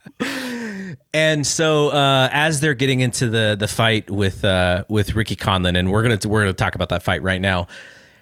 You know, Rocky wants to stop the fight because Adonis's left eye is completely closed. Like he just gets knocked to hell in the 11th round and Rocky wants to stop it and part of it is because of what you said like you know he allowed Apollo to go into that last round uh, or in that second round and and and that caused him to uh, get killed in the ring and Rocky's like you know I, I can't let it happen to you and Adonis is is like I got to prove it and Rocky's like prove what And Adonis says, "Prove that I'm not a mistake." You are up on the cards. You're winning this. You are going to win this. But just keep smart and keep away from him. He's going to sleep this time. He's going out this round. I should have stopped this one with your father. I'm stopping this one now. Don't, okay? Let me finish. I gotta prove it. Prove what? I'm not a mistake. Me. I never got a chance to thank Apollo for helping me out after Mickey died. But it's nothing compared to what you've done. You taught me how to fight again, and I'm gonna go home and I'm gonna fight this thing. But if I fight, I want you to fight too. I want you to go across this ring and knock that son of a bitch down. Can you do it? Say it. I'm gonna knock that son of a bitch down. I know you are. You know why? Because you're a Creed, and I love you, kid. Go on. And that line, like that, just it's just such a short thing, but that really, really plays into the last round and just uh, re- really brilliant stuff. All right, what about you? Um, yeah, just a, f- a few other ones. Like the one I mentioned, uh, th- where you know Rocky's talking about beating Apollo and just saying time takes everyone out. It's undefeated. Like it's you know a line we've heard used before, but I just really liked it in that context. Yeah. Um, another one that I just think is kind of a sweet scene is like um, where, um, you know, uh, where uh, Donnie's going to move to Rockies and he's re- getting into the fan and Bianca's looking out the window at them, and you know, he goes, "Oh, I'm." Going to live with my uncle uncle for a while, and Rocky invites her over over to come over for dinner and, and that, and you know gets back into the the car, and uh, uh, you know she's kind of looking at Adonis, and she's like, "When were you going to tell me uh, your your uncle was Rocky Balboa?" and Yeah. it, it, I, I, I like that. I, I like that for. And then there's kind of another one that uh, from Bianca later on when she's looking at the phone and she finds out that you know he, that eh, Adonis is who he is, and she's like, "Okay, so your dad's the most famous fighter of all time." like kind of why didn't you tell me that type of thing i just like how they kind of they build they, they build that legacy around the fighter the characters that they've created like you know particularly in that one where, where like she sees rocky outside her house like this is the most famous guy f- from her, her, her city and she like she can't believe that he's just kind of ro- ro- rocked up with her, her new boyfriend Yeah. um, yeah, another one from Bianca is the one again that that we t- we t- we talked about in your favorite scenes, which is uh, y- use the name, it's yours. And yeah, there's also a, a, like you know a, a little uh, just kind of Rocky being his kind of charming Rocky self when he's you know he's in tr- when he's you know he's sick and he goes to the hospital and you know the nurse asks him is this the first time you've fallen and he's like eh, first time I've fallen without being punched Yeah. yeah, totally. and then yeah and then, and then the, the, the, the, the last one is just Donnie's line which is, which I mentioned already it's like if I fight you fight he says like I'm not taking I'm, I'm I'm not taking taking the fight in, in, unless you, you, you take the tr- tr- treatment Yeah, and they use that in the marketing a lot. They used they also used uh one step, uh one punch, one round at a time or something like that. Like they like they created some slogans for the marketing of this film as well that that was that was pretty was pretty good the the way that they did that. Okay, so let's talk about these fight scenes and the training scenes and and by extension the music. So the uh there there's two fights in this film. So obviously uh, Adonis against Leo and there's a small Just trick. something to, something to note on that. Uh, they use three fighters from from at the time from three different weight classes in this. In this. Uh, G- Gabe Rosado, who's who- who's Leo, is was a middleweight. You know, at the time he'd just recently come off middleweight title fights with uh, Golovkin and Peter Quillin.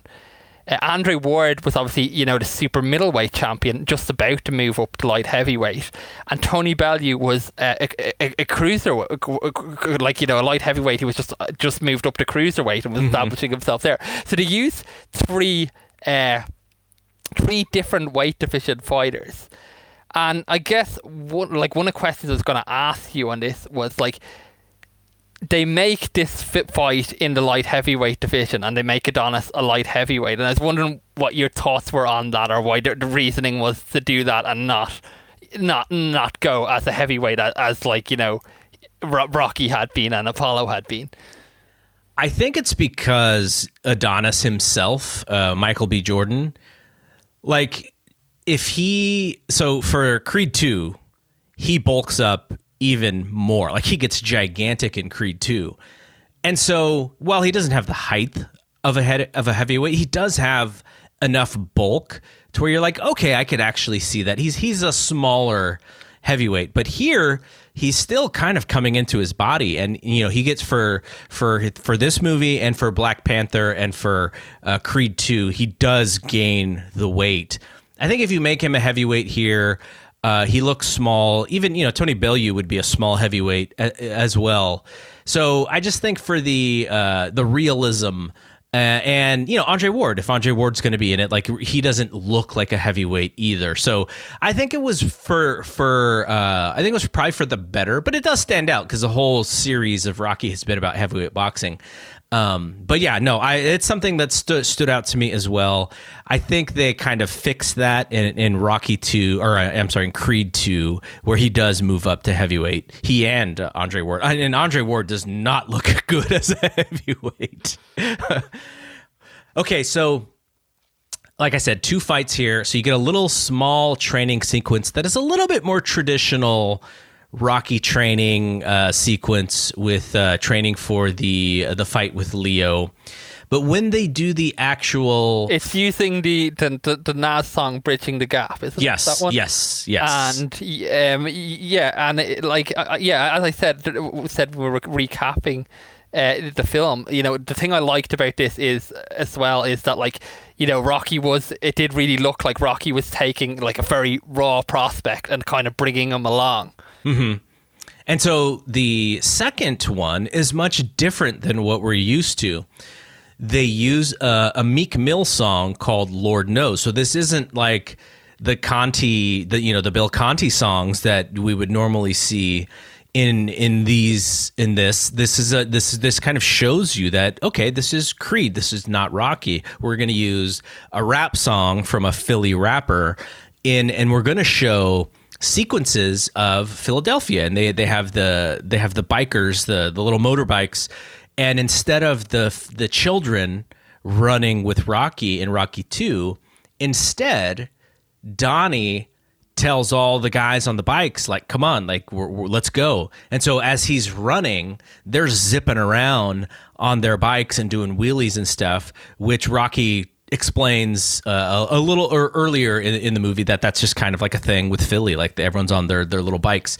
So I was going to ask you, what did you think about this as an effective Rocky training montage? It's it's much different, but it has its own little, you know, its own little callbacks. But you know, just it's it's not a conventional Rocky kind of song. It's a rap song.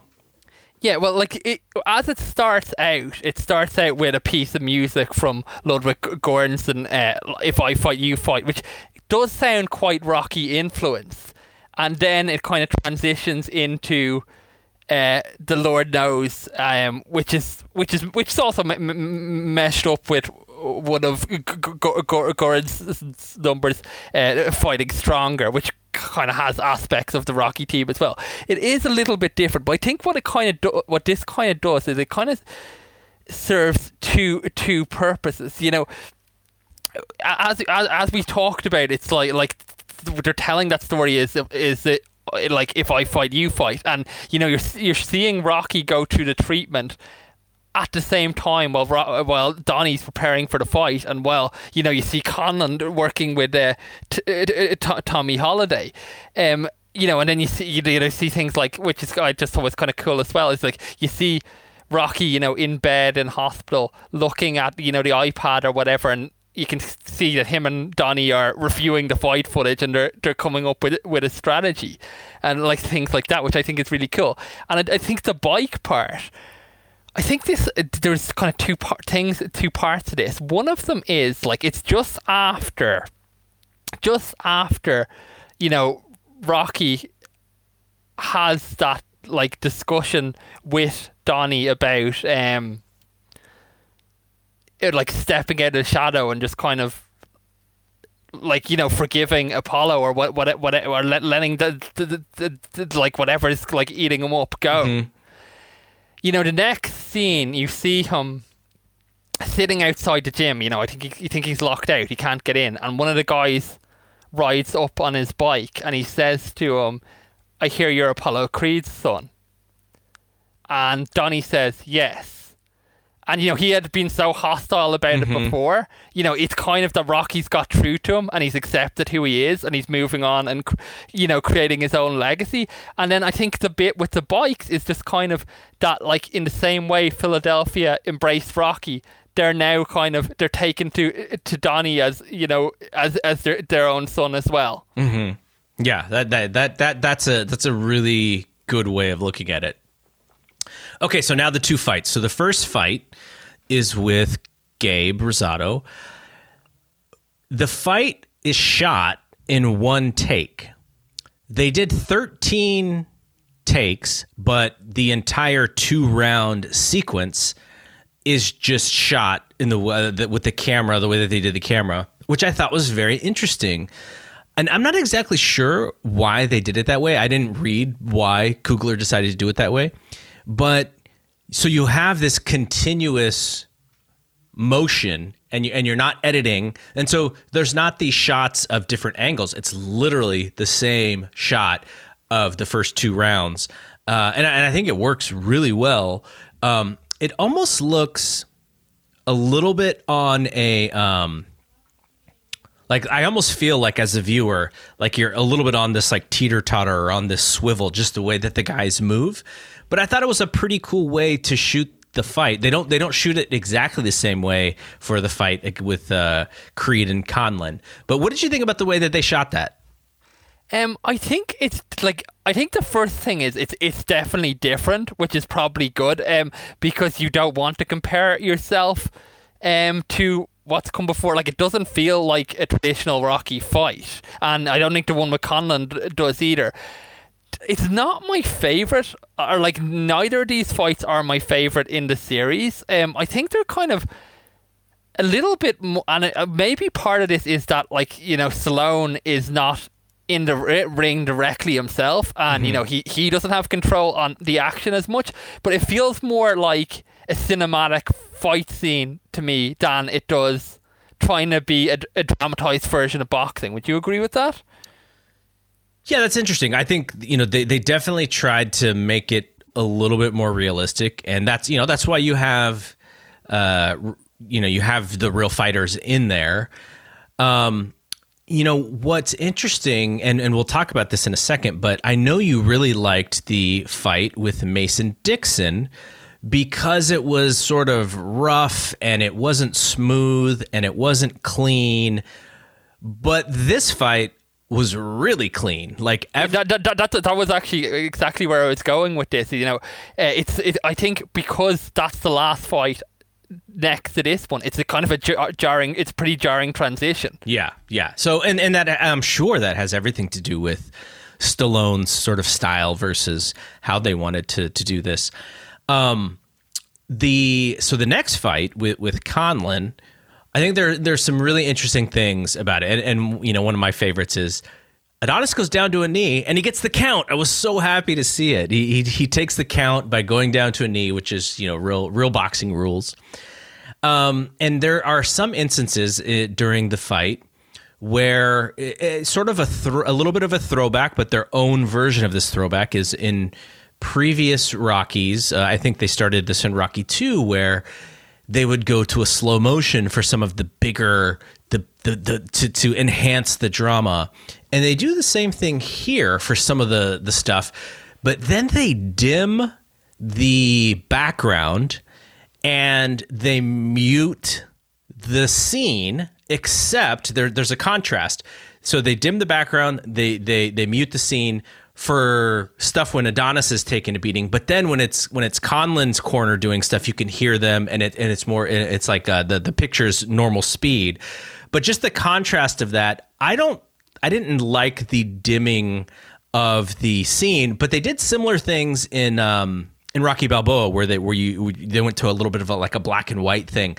But what was your thought on it? It kind of is a little jarring to me, kind of out of the blue. They only did it for a little bit, and then they didn't do it again.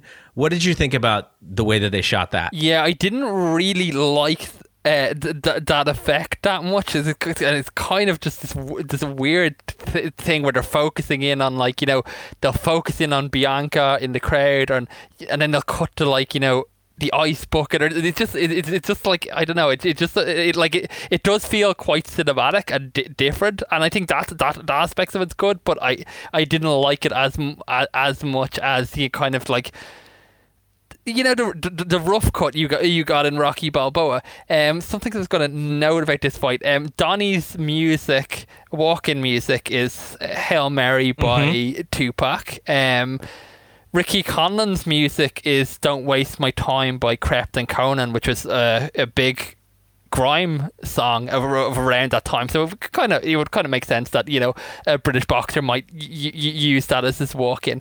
Um, another thing that I noticed about this fight that's a little bit different than the other ones is they use Lampley a lot to tell the story, the narrative of the of the fight. Like mm-hmm. you, he, like he's filling you in on like of what's happening between the rounds. Like when they're showing you these short clips of rounds, he's kind of telling you what the story is of the fight, which they ha- never really did that in any of the other ones. I don't think.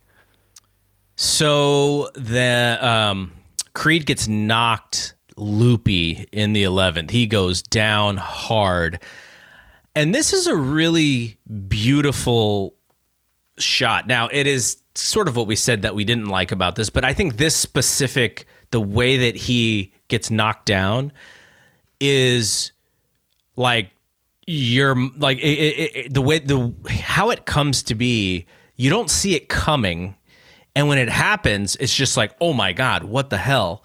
And it it, it was so it was very shocking. And okay, yeah, uh, what I think is good, yeah, what I think is what they did, did do very well in this, and uh, uh what you're saying about being shocking is, like you know, Don, uh, Donnie obviously they have that part early part of the fight where he is being dominated, but at the time of this knockdown, it looks like he's starting to turn the fight back in his favor. He's mm-hmm. starting to break him down to his bo- to the body. It kind of like you, you would see Rocky do in the previous films, and you feel like okay, now he's taking over the fight. So when that knockdown comes, it is really shocking. Like you you aren't actually expecting it at all, and it's silent. Conlan is celebrating the knockout like before Creed even hits the ground Conlan goes to the ropes and he's like has his arms raised. And so Adonis in his mind goes through a few different scenes from when from when Marianne came to uh, take him home from his first date with Bianca, and then he sees his dad in, in the fight with Rocky from the the first Rocky, and when he sees his dad in in the fight, he kind of jumps up. His eyes get really bright. He jumps up and he's good. And, and he gets up, he beats the count, and he finishes the round. Now, what I liked about the finishing of this round is he went from being knocked out to awake and he did not win the rest of this round. He still took a beating. So that was that was yeah, nice. and it lo- and, and they were kind of they were kind of teasing that like this could be stopped. You know, mm. uh, like you know, you know, he's he, he's he's got to get to that be- bell because you know this could be stopped. Maybe Rocky's going to throw in the tail. Something along those lines could happen. So Rocky wants it stopped. Uh, the the the referee calls in the doctor, and Adonis can't see because his left eye is absolutely swollen shut.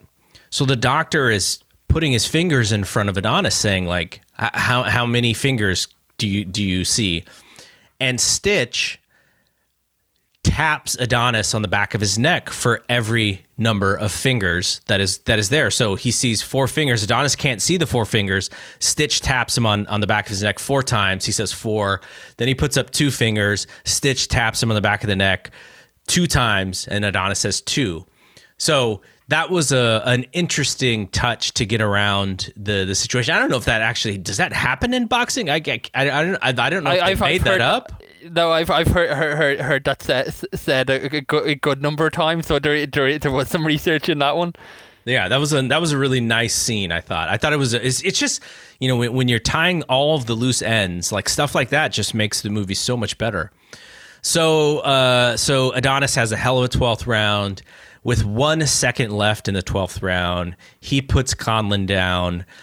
All Conlan has to do is beat the count to theoretically keep his title. Okay, And- there's, there's something I like about this as well. It's, it's- that's another new finish they haven't used in a in a previous uh, uh, uh, any of the previous films. And yeah, it, it it does kind of make you play on your mind. It's like, is he going to stay down and and Donnie's going to win this, or you know, because like the the, the, commentators let you know, it's like he can't be safe for the bell even in the twelfth and final round. So the time the time limit is up. So it's just a case of can uh, Ricky Conlan get get up because you know from watching the fight that like if he does, Donnie's lost this bout. The only thing I don't like about this, and I, I, I should, I I won't even put this in my pet peeves, is that Lampley is telling us the story that basically all Ricky, ha- if if Ricky can just get up, he's going to clearly win the fight. But when it gets to the decision, he only wins a split decision, and so I thought that I thought they should have had. Um, A wider score. a wider yeah well i mean m- maybe the, maybe the scorecards could be a little bit closer but unanimous decision fits the story better than a split decision unless lampley then says you know yeah one judge was a little bit off but you know this is exactly what we thought. Because they didn't say that i thought they should have had it as a unanimous decision. Yeah, I think I think the reason why they did go with it is because they just wanted to mirror the Rocky one end. yeah yeah totally. I agree. Um, but just just to go into that tw- 12th round as well, it's like they use probably my favorite piece of music that you know that they they, they that was uh, made for the for this film. It's it's a song called "You're a Creed" and it samples um, "Gonna Fly Now" and "Going the Distance," and they use that as the as the, like the, the dramatic closer of, of the 12th round and you know I think it works re- really really well Yeah, that that was that was a really nice touch. Um, and so Conlan, knowing that he's going to go away for some time, he tells he tells Creed that you know he, he he's done the name proud and that he is the future of the division. And it was a, that was a, that was a pretty nice touch because you know most of the time in boxing, like these guys are just you know the the, the training and the preparation. They're almost like a uh, you know, a you know, we, uh, Marvin Hagler talked about, you know, almost like in jail. And so when you're when you're done with the fight and, and you're you're completely spent, you, you've put all this time in. Usually at the end of the fights, the guys are just like, "Oh, I'm so happy to be done with this," and all of that pre-fight hype stuff is gone. And so to see Conlan come over and say all those nice things to Creed was kind of like I, I thought was a good touch as well. That's sort of how it works in general. I know people get mad because they're like, oh, like they didn't really hate each other. But like think about that that think about the training and everything that you do and the dieting and, and, and everything and you're finally done with it. Why why would anybody be mad unless they, you know, unless they felt like they got ripped off or something? and and it's very Tony Bellew as well, which is the other thing I liked about it. Like I, I was talking about earlier, early in his career, like how he kind of played the villain a lot, a lot uh, in those early fights in his career, and you know, kind of the the connecting team in most of them was like you know at the end he would go in the ring and do his interview and put the other guy over like about what what a great competitor he was after you know like people be, kind of swing back to ah you know Tony's not such a bad guy and that's what he did in this one Yeah, Uh, the only the only the only person who seemingly uh, just stays angry after the fights is uh, Nate Diaz. He's he's the one that doesn't doesn't allow himself to, to be okay after. And so yeah so Tony got got got the win in this and you know he, he got the win against Makabu so he's he's two two and zero at, Goodison Park. It's, it's, it's been a good arena for him. Okay, so uh, like you mentioned, uh, Ludwig Göransson does does the score, and so he is the third person to score one of these films. So Bill Conti, we've mentioned, and Vince DiCola from Rocky Four, and you know, like you said, he added a little bit of the uh, uh, of those touches, interpolations to uh, to make this uh, to make some of the songs here, and on the soundtrack. Very hip I'm hop. interested in I'm interested in your take on this So very hip hop heavy. There's a Future song, there's a Mill Meek song, there's the classic Roots uh, song that you mentioned, there's Bridging the Gap, and there's Hail Mary and Joey Badass. Now, I wondered what the goal was here because we we've talked about where Rocky Five kind of takes the turn with the soundtrack. Rocky Balboa also had a different soundtrack, and they went full on hip hop for this soundtrack. It was not necessarily a hit. I think it on the Billboard 200 it peaked at like 107 or something, and and I don't imagine like you know, licensing Roots, Nas, and Tupac were, were was cheap in any way. So you know, they put some money into it to to make sure that those songs were on here. But you know, I, I just wonder for a movie like this if uh, you know the soundtrack. It was almost like they made the soundtrack more for the realism of what they wanted to present Philadelphia to be rather than to actually sell a ton of records. I don't know, but but they do have some really good artists and and artists that are um, you know, that are very 2015. Yeah, like I, my thought on this is right. As far as the mu- music in the film itself, I think it's great. Um, I think the Göransson stuff, as I said, it's very rocky influenced and it it fits very well. Um, I also like uh, the use of Tessa Thompson's songs. I think mm-hmm, that's a, mm-hmm. a, nice little touch that you have this character who's a singer, and then she has her own three songs in a grip, breed, and um, shed you. Like I think that's like a really nice aspect to it.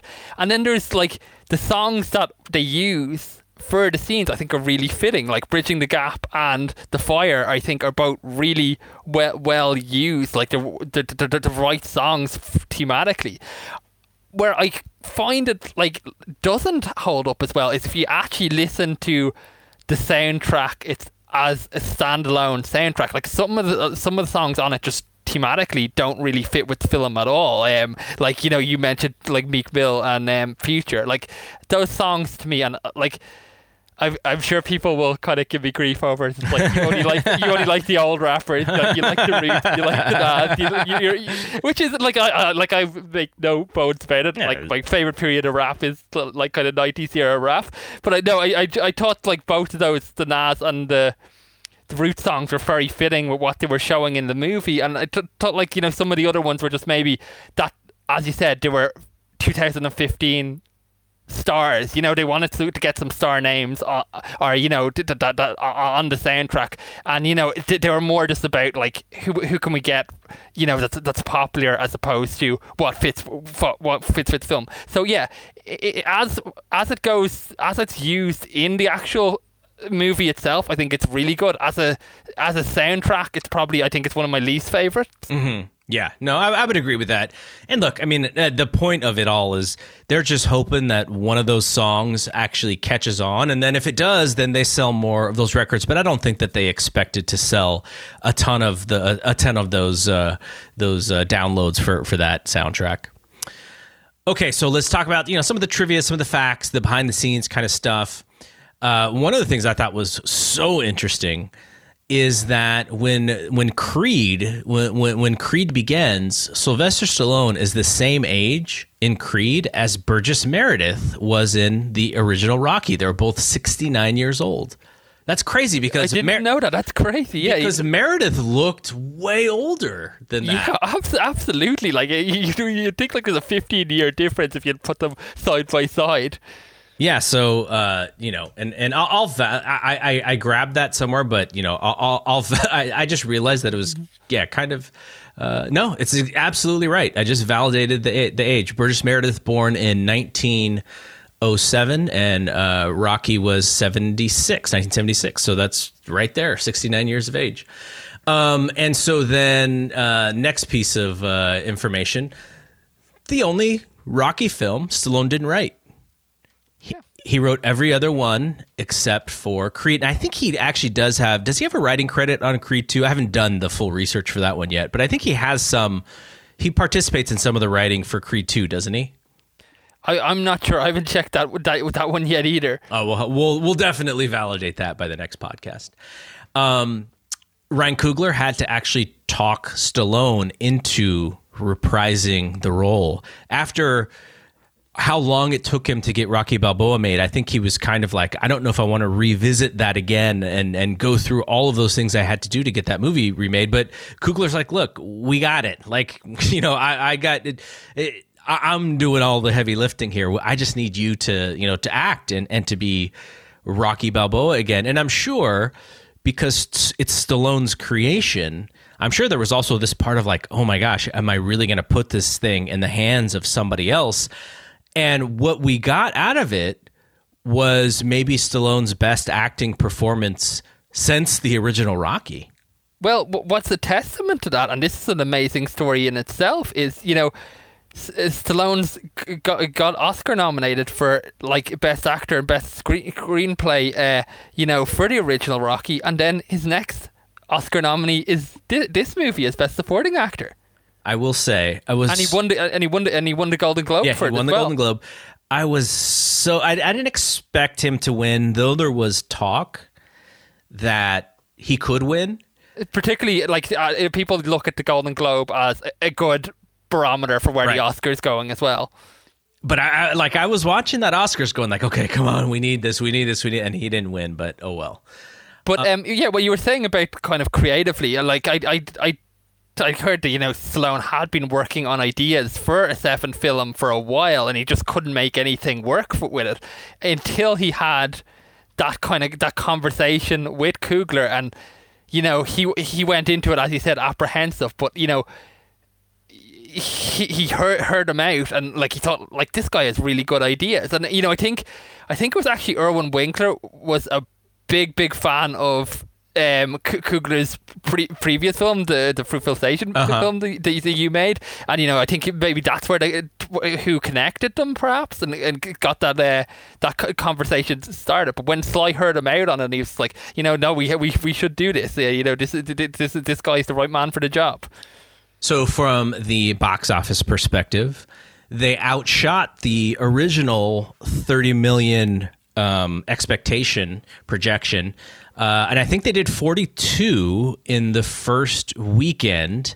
So I think once they saw uh, what they did, it was either in the premiere or like maybe like the the the the night that it debuted, and they saw that it was doing much bigger business than they expected. I think they were even able to possibly get it into a few more theaters over that weekend. But they did they overshot the projection. Uh, they almost made all of their money back for the budget in that first week.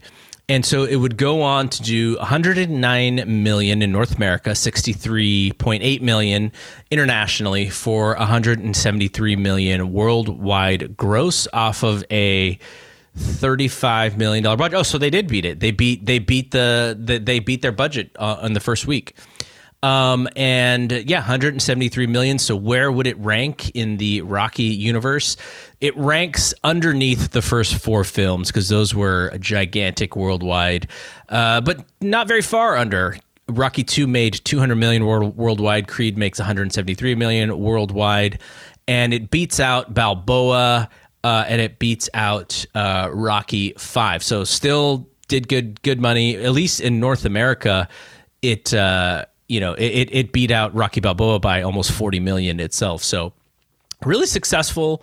And yeah, and as again, as you said again, it's it, it it's kind of the same the same old story that we've had through all these films. In like you know, they they didn't have the biggest budget in the world, and they they over uh, massively overachieved. Yeah, and I mean, in, in they they would get more money because of the success. They would get a big, bigger budget for Creed Two, um, which they would also do very well with. Okay, so um, you mentioned the deleted scenes, and there's two in particular I wanted to talk about. We should talk about them here. I had the I have the Blu-ray of the DVD. I let uh, my I, I, let somebody borrow it. I've been able to get it back, so I had to actually rent this film on iTunes to watch it again. But I didn't, you know, you don't get the the deleted scenes, and I'm sure I've seen all these deleted scenes again, but I don't really remember them. So I wanted to uh, let you tell the the deleted scenes that you thought mattered for this one. Okay, so there's about 20 minutes worth of deleted scenes, so there's a lot, of, lot of extra footage. And as I said, the runtime of this film was already quite l- like the longest out of the whole series, so I can see why they ha- probably cut some down. But there's two in particular that I thought were really, really good. One of them is after after Donnie has the I, well, like this is the scene where I, I fall. I, I imagine it was going to fall into.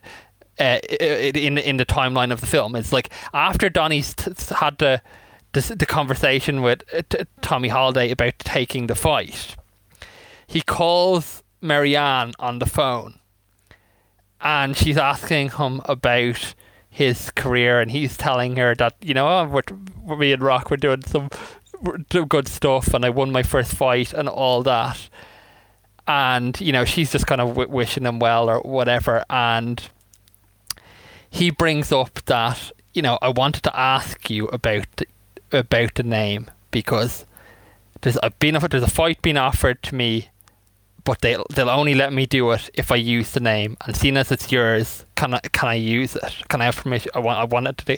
I didn't want to do it without getting your go ahead.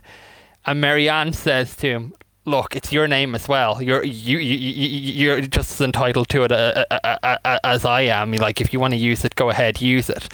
And she asks who the fight is with and he kind of mumbles the way the way a kid mumbles to their parent when you don't want them to don't don't really want to answer something. He's like Conlan, and uh, she's go. Ricky Conlan, and like she's now kind of knows straight away that like you know she knows who this. Like it's not like who is Ricky Conlan. She knows well who this guy is, and Yeah. that that Donnie's in trouble. And she's like, "Look, I don't care about, I don't care about you using the name, but I do care about you. Do you know how dangerous th- this guy is?" And they kind of have a little bit of an argument over that. I thought that was a really, really good scene, and I th- thought thought it it, le- it would have like led itself to staying in the movie. All right, well what's what's the second one? Okay, the other one is the one that I mentioned that, you know, I, I kind of feel parallels Mick's scene in Rocky Five, where he tells Rocky that he's his reason for going on, or you know that he maybe he still wouldn't be around if Rocky w- w- wasn't there and doing as well as he could. Rocky goes to Adrian and Paulie's grave, and you know, he's t- telling them about kind of the argument he had with Donnie, and he's talking about how Donnie doesn't have anybody have anybody else, and he's like, you know, I kind of let him down, but you know, I see a lot of, I see a lot of myself in him. You know, he's a good kid, and he needs somebody to guide him, and I want to be there for him. And it's he says it in a way as kind of like, so if you don't mind, I'm gonna hang around for a little a little while more and see see this see this story through with him. And yeah, it's it's it's just it's just very much the same thing. It's like it's Rocky making that decision that he is gonna fight and he's he is gonna uh, t- take the treatment and you know he's gonna try. Uh, be there for, for, for Donnie going into the, this title fight, you know, and I, I like that's another one that I thought was would have really added something to, to, to the overall film. That is an interesting one. I don't remember that one. Um and and it makes me wonder like like that scene in of itself makes it seem like he would almost rather be gone than be living, right? Like that like not not that he wants to kill himself, but that, Well, like he, he would- embraces he embraces the idea that soon enough they're going to be together again. Yeah, Yeah, that's interesting. I, I'm I was supposed to get the DVD back last week before the movie, but I didn't get it back. So I, I'm just gonna need to rewatch all those deleted scenes before we we do Creed two. Okay, so quickly have some questions for you, um, and uh, we're in the last uh, few segments here before we we get out of here. So we're gonna do our rankings when we get to the epilogue of this after we do Creed two. But at this point, you've rewatched all of the films except for the last one. Do you feel like Creed is on par with the original Rocky? not with the original Rocky, but I will say, right, watching this back, I absolutely adored this film. Um, I had it's one of the things like I think because you know this is a, one of like these I, I know it's go- this is something like as well that we, we talked about off air that like I this I hadn't seen this film or the next one since I'd seen it in the cinema. Mm-hmm. And just because it hasn't built the familiarity, because it's newer, and just because the way we take in media as well is different, that you don't, you're probably never going to see this one as many times as you did with any of the other ones. I guess like over the years since I've watched this, it kind of dulled how much I actually liked it in my memory. Because when I was watching this back, I just thought it is a brilliant film. And I think, you know, how many scenes we just talked about there when we were talking about our favorite scene is kind of a testament to that. Like we we must have talked about eight or 9 Mm-hmm. different just fantastic s- scenes in in this movie, and there's just so much to like about it. I agree. I, I'm not going to give away my rankings here, but uh, you know, it. If Rocky is the best one, like this one isn't that far behind it, and it, it's just, um, you know, we. I mean, we just talked about it, like just the tying of all these loose ends and explaining things that maybe don't get explained in a movie like Rocky Four, Rocky Five, where, where we're kind of like putting it together in our own head. We don't have to do that with this film because they almost tie together everything so well. So I will also say that on a rewatchability scale, this one is is, is pretty up there too. Just uh, because I've seen it, so I saw it like you did in the theaters, but I saw it twice in the theaters, and then I saw it uh, two times when it came out on video, and so then I saw it another time about six months ago when um, you know when when I wanted to show. Uh, my wife some of this stuff before we even thought about doing this podcast. And so this is like the sixth time that I've seen it. And there's stuff that I just continue to pick up every single time that I watch it that uh, a lot of stuff that we explained already. Um, okay. So another question is do, do you think in today's internet, with the world of news traveling, would Adonis Creed be able to keep this secret away from the media for as long as he did if this were sort of the real media?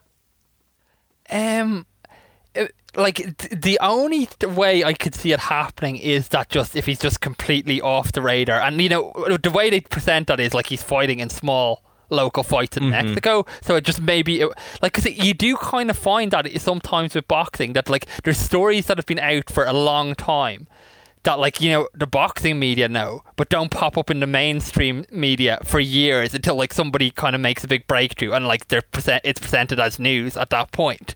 Uh, it, this kind of touches on something that I was going to ask you, which is, did like are you to believe that Pete Farino stooged off Donnie after telling after after telling Rocky he wasn't going to do it, or do you just think like if Pete found it out, so like you know, so would everybody else? Once you know Donnie was fighting on this kind of bigger stage, he had Rocky in his corner. If he could find it out, other people would do the research, and somebody somebody in the press just found it out. So I, I, I was looking at this three different ways. The first way is Pete is so mad at Rocky for ruining his son's um you know his son's prospect uh, of of undefeated record right? You, you you didn't tell me how good baby creed was. I was gonna you know we're, we're supposed to walk through creed on our way up. And rocky kept that to himself. So i thought okay maybe that's why he's gonna you know he doesn't want that to happen to anybody else. But the other way to look at it is is that um he because like you like you said because he wins this fight that other people start looking into it. The reason why I hope it is that way and not the other way is because the, the third the third thing is I hope that he didn't do that because if we believe he is running Rocky's gym, they have some sort of business agreement together and it is for the the best case scenario is for them to go, "Oh, you know, yeah, Adonis Creed works out at Mighty Mick's, and so does my son, and you know they're going to fight again, and, and and and something. So I hope it is the fact that the media just did their did their jobs and and did it like some local Philadelphia you know sports reporter who was covering the fight then decided to dig into the history a little more when he's writing his story. Yeah, I think possibly the way they presented it is they want you to kind of ask those questions because you know when Rocky has the conversation before the fight with Pete, he's like, "You're, you're," he's kind of like, "You're, you're gonna keep this a secret, right, Pete?" And Pete's like, "Oh yeah, of course." And there's kind of that feeling of should you believe him or should you not believe him? And I suppose you can take it whichever way you want. You could take it that maybe he was going to keep the secret, and then like sour grapes, uh, is a sore loser, and after the fight, like he's like, "Oh, I'm just gonna tell the pre- pr- press now," out of just like bitterness or whatever. Yeah. Okay, so this is uh, the one. The question I've been saving to you is, what did you think of the Liverpool setting? Because they don't play it up that much. You don't see Adonis and Rocky, you know, Going to Liverpool around. already. Right. You'd like like it's just the setting of the fight because Bellew is the A side.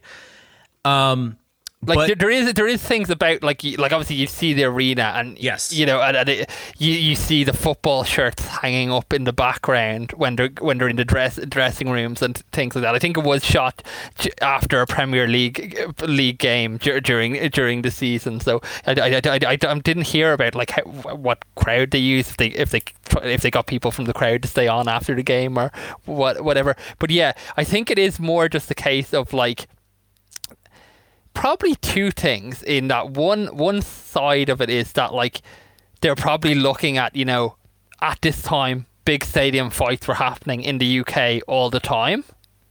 So it, it kind of would, was tying into reality a little bit. And I, I think the second thing is that just as you said it's creating that unfamiliarity for Adonis. Like he has to go away and fight this guy in his own backyard and making it that bit bit bit bigger of a mountain to climb even though it's already a huge mountain with being like the much more less experienced fighter Yeah, they didn't play up the fish out of water thing as much as they did with Rocky Four. Obviously, Russia and the U.S. are not on the same side, and you know England and, and the U.S. You know, there's lots of crossover in in uh, in there. So it's not it's not like there's this uh, there's this reason to make it feel like England was this villainous place or anything. So I, I just thought you know I, I would have liked to see a version of this film where Adonis and Rocky maybe even have to train a little bit and and and just you know be in a little bit of a different world. But I can also see why it is literally just the setting for the fight. I, I would I would have liked to see another version of this where they play up uh, Liverpool a little bit more and you get to see more stuff about the area. Um, okay, last one. Actually, I have two more. Is Adonis Creed a bigger underdog in this fight than Rocky was against Apollo? Um, that's hard to say because on one hand you have like with Rocky it was kind of a known entity, and you know he like he was kind of a known entity that was, you know, people had seen as what what they thought was his ceiling. So I suppose in one sense, you kind of like if you put in a guy who's got a bunch of losses on his record with a world champion, the odds makers are going to give him pretty much no chance.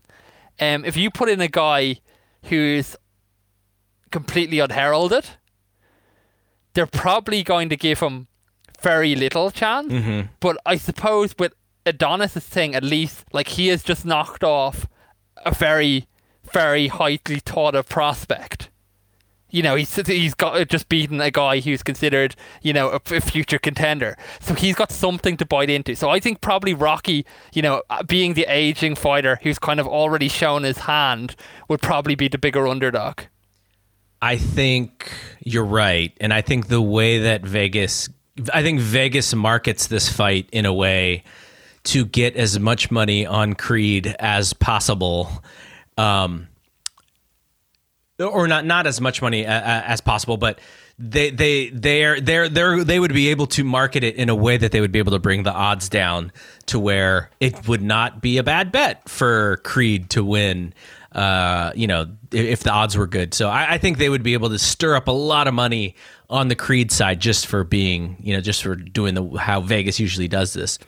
Okay, so last question for me is: Did having the real the the real fighters like uh, Ward and Bellew and Rosado, did it make the Rocky universe feel more realistic? Because we talked about in in previous episodes how you know Rocky Balboa like you know it's it's it's Antonio Tarver and and Mike Tyson are part of this universe in some way and you can go all the way back to Rocky 1 where uh, Joe Frazier is a part of the universe in some way but it's not like Tony Bellew is I I wouldn't consider him at least in the US uh, I I would say internationally he was probably on the same level and probably a bigger star to the UK than uh, Antonio Tarver was to the US actually a much bigger star. Well, afterwards, Right, Certainly, right. When like as we talked about after this film, and you know when he went on to win the title, and that he certainly was.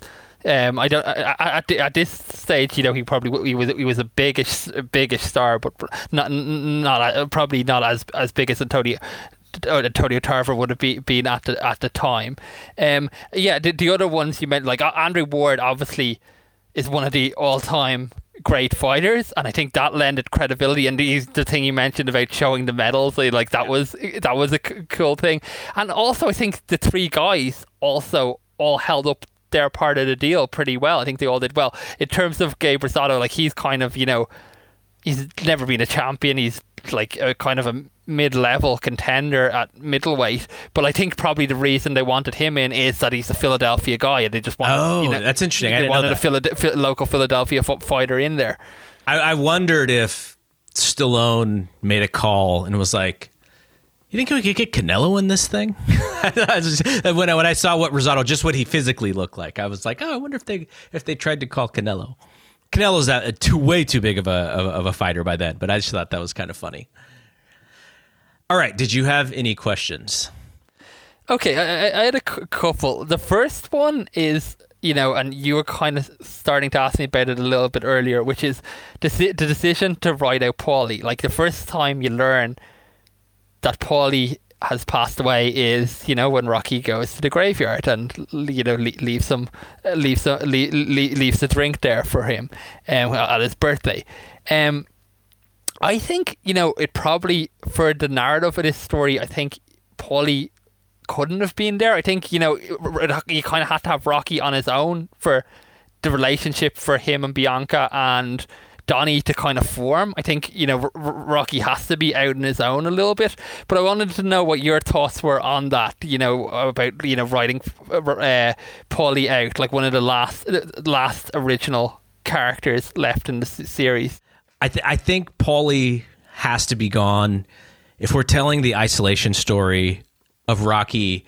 Um, you know, Robert Robert goes to Vancouver. I don't think you could send Paulie away because obviously Paulie can't take care of himself. He's got to live with Rocky as, as they've shown in the last movie. And plus, you know, the movie is nine years later, so feasibly it's realistic that he passed away in those nine years. I don't think, I, you know, maybe you could show him in the beginning, and maybe he dies in the beginning of the movie. But I don't, I don't think it's necessary. I think it is the right move to have him pass away during the time frame. But you know, it is interesting. They don't really say. I, I actually, I didn't see his gravestone to see how long it had been and how long Rocky had actually been by himself. Yeah, I'm not sure if he actually see the date on that. That's an interesting one. That's one to look back on. Um, another one I was going to ask you. I have, I did I only had two other questions, and w- one of them is, you know, and we discussed this before is w- in previous episode. You know, when Rocky says to Adonis that he lost the third fight, do you believe him? Is he being nice? Is it because he, he he thinks that's what Donnie wants to hear? What do you th- think on that one? When I first saw the movie, I thought, okay, he he wants to tell this kid who lost his dad that just showed up into his life. Yeah, you know, your your your dad. But when he says your dad was the perfect fighter and the way that I beat him was because of time. I sort of think that okay, you know, there it is feasible that Apollo, the 1982 version of Apollo, who's only been retired for 3 years, can win a sparring match against Rocky because like in both of those fights, now how long is the sparring match? Is it 5 rounds? Is it 8 rounds? Whatever. But in both of those fights, what is does Rocky win out of the you know 29 30 rounds does rocky win six? Like you know apollo clearly dominates from a distance. And the reason why he loses that second fight is because he just has to knock him out to prove that the first time wasn't a fluke. So in a sparring match where it's actual boxing where apollo fights smart he probably wins like every round, right? Like he he he realistically could in, just stay away from Rocky and you know and and pepper him with the jab. He's got the length, he's got the speed, even if he is a bit slower at that point, I, I, I think he could. I think he definitely wins the sparring match. Yeah, like, and I think you what you, you touched on there is is pretty pretty good point as well. Is that like a big part of what we talked about in that second film is is Apollo having the pressure of having to prove that like you know the first fight was a fluke and having having to show everybody you know having to sh- like feel like he had to show Rocky up. When it's behind closed doors and there's no one there watching he can just concentrate on winning the fight rather than uh, you know trying to impress people. Right right. Um the the last question I was going to ask you which is again something that we touched on earlier in the episode, which is kind of uh, fighters following their their father's legacy and you know how that story is handled how well you think they did of telling that story that's like kind of so familiar with boxing you know you, you mentioned you mentioned earlier Marvis Frazier you know you have other ones like you know, you know Ronald Hearns um uh, more recently Chavez Jr. and uh, like kind of now you have uh, Chris Eubank Jr. and Conor Benn You know all these guys who you know they have that big shadow over them, and there's certain expectations on them. Yeah, you know, and it's been a mixed bag as to how fighter sons have done. I just like how did you feel they handled telling that that dynamic, and do you think it kind of felt quite true to what what what, what we see in the sport? It's funny that you brought this up because I was um, our our our good friend Robert Silva. He tweeted the other day. He said, "You know, Shane Mosley Jr. He's like, how could Shane Mosley Jr. have the hunger of some of these other fighters? The kid grew up living in a mansion." And there's definitely something to that about how good someone is going to be when they don't have to go as deep as maybe that their their fathers did. And I, I find it so interesting in a sport like boxing that we have so many, you know, so many sons of fathers who were great.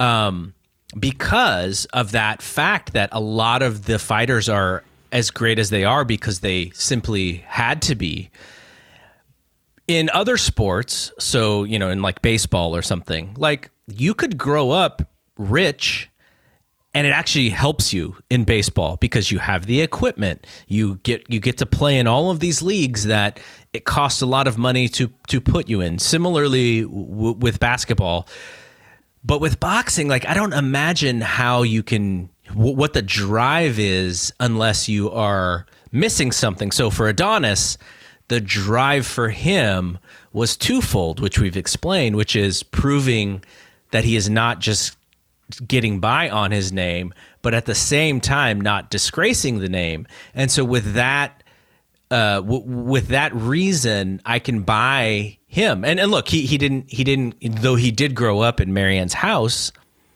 He didn't have his father there either pushing him towards it or protecting him from it. So it's it's it's very organic for him to grow into the sport. Okay, so let's quickly finish this up with pet peeves. I don't have many. Like no, neither do I. The the so the one that we already talked about was sort of like you know how could you sanction the fight We've seen fights sanctioned before that maybe shouldn't have been sanctioned. This one is stretches it a little bit, but he does just beat uh, Leo, who is a who is a great prospect, up and coming prospect. So there is that there. I still don't think um, you could actually do it like they did, but that's part of this movie, and I think they went to as much lengths as they possibly could have to tell that story. What did you think about that part?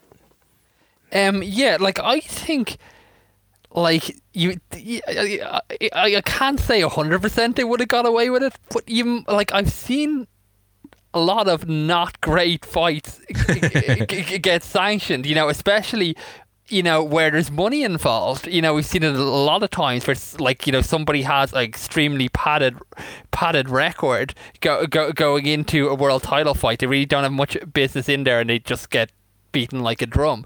Um, but at least with Donnie, like you do have that like, even if he's been fighting in some obscurity, he has built up a record of what, like you know, 16 or 17 wins or something like that. Or I think they say, yeah, I think did they say he's 17 and out when he's 18 with the the the win over Leo. And it- yeah, uh, and I think like I think like in the scene with with uh, like Tommy Holiday and um, Ricky Conlan when they're discussing the fight, like Ricky's kind of like, oh look, this guy's not a real fighter. He's never fought anyone, type of thing. And you know, to the credit, like Tommy kind of explains, look, he's got enough wins that we we can feasibly, uh, you know, have him as a as a contender. Like, like the people can buy him. Like where I think you have a hard deal selling it is that like you have to ha- like he would have to be ranked, yeah, and you're. I suppose the only way you can see him as getting that rank is if Leo. If you're to understand that Leo had, you know, maybe he was the number one contender, or Sure. you know, so something, or, or, like a top ten contender, and you know, by w- winning that th- th- that fight, that would that would give Donnie ranking. yeah. And they were showcasing Leo on the undercard. And, and a lot of times when they do that, they want they they want eyeballs on on that guy for a reason. So yeah, that that I think you're right. Okay, the last one that I have is um, how quickly in a real boxing match would the referee stop the fight in the in the eleventh round when Adonis hits hits the mat? Like probably right as his head hits the mat, the referees are right there going like waving it off. Yeah, yeah, I, I, I, I, I think I'd agree, agree with you on that. Um, I lo- like I don't have many gripes with this movie. Uh, like I think if, if like there's a couple things that I've mentioned already. Is one is like you know the soundtrack. Like as a soundtrack, I don't particularly like. It's it, like I think it's weaker than the other songs. I think there's songs that aren't really fitting for the movie. But as it's used within the movie itself, I think it's very good. Uh, the other one, and I just think like this is the only on, uh, only gap in the story I really see, which is where are Steps and Marie? Okay, that, actually, you just made me think of another pet peeve. But go ahead, go ahead. Yeah, Like for me, it's just like you know because they do such a good job job of this. Like you know when he's t- t- as you said, when he, when he shows Donnie around his house. Like um, and he's like he mentions about Paulie. He talks to him through that, and he me- me- mentions that his son has moved away to Vancouver, and you, you never really hear anything about steps. So I think like somewhere in this, and you know, it makes sense that they had to have like, because if he had Steps and Marie as his friends, yeah. Maybe he would never ended up meeting Donnie. Like, so I think you do have to move them on. Yeah. But like, I think just a line somewhere to say maybe Steps, you know, went to college and got a job and.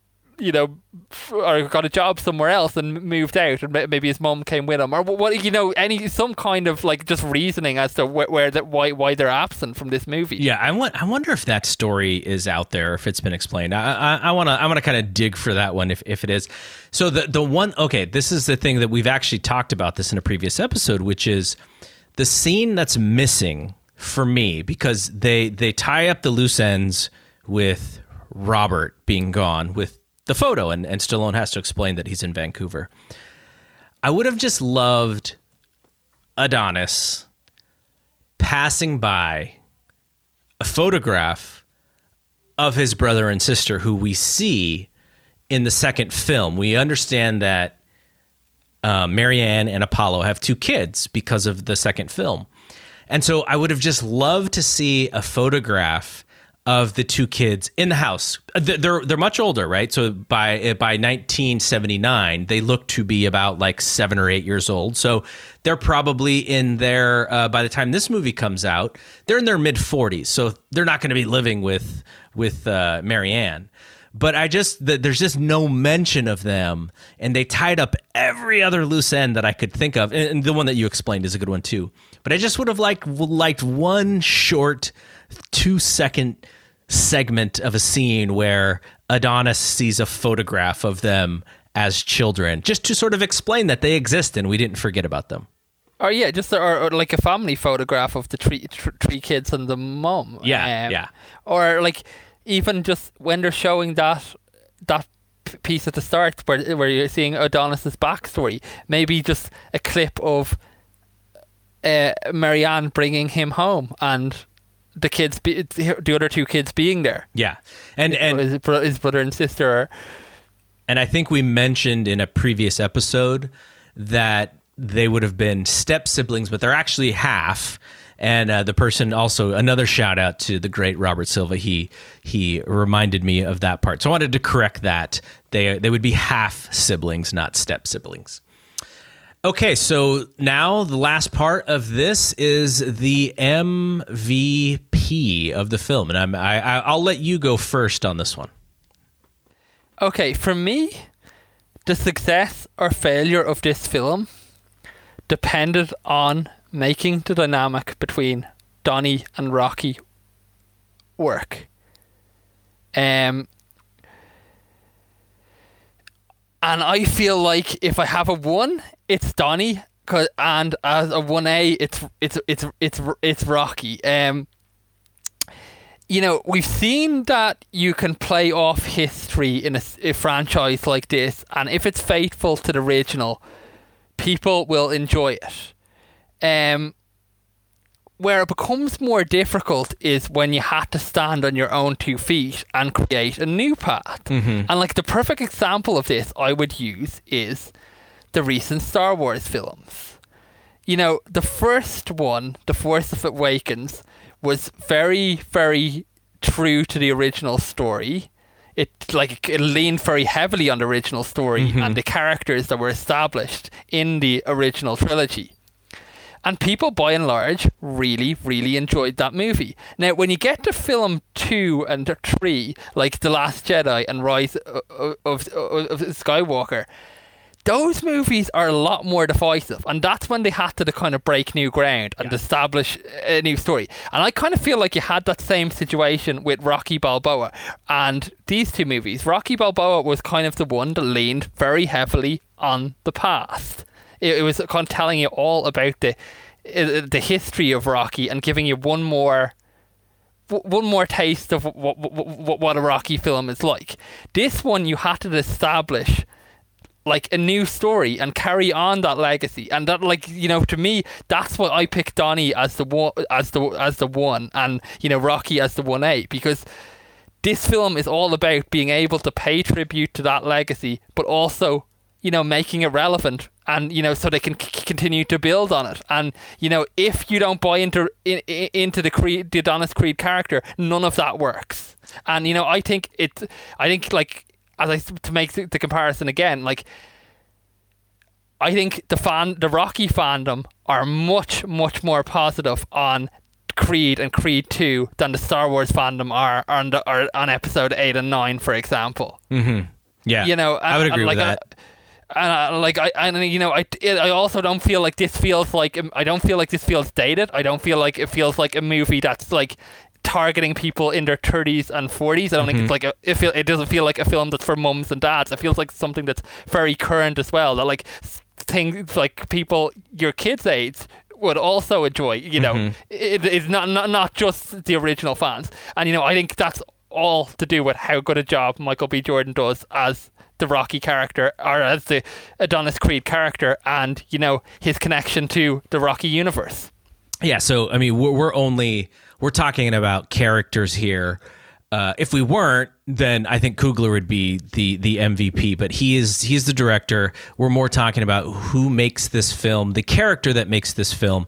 I, I think um, you know you have you have Stallone as one A and and um, uh, Jordan as, as one.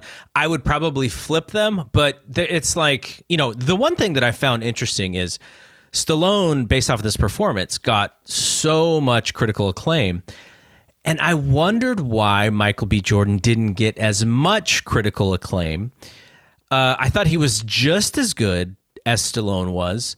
And I just think, you know, it, it was probably like people, I think this is a version of Stallone that people have been waiting for to see. You know, we saw the action, the action hero, but even in the marketing of the original Rocky, the marketing was that Stallone was going to be the next great actor.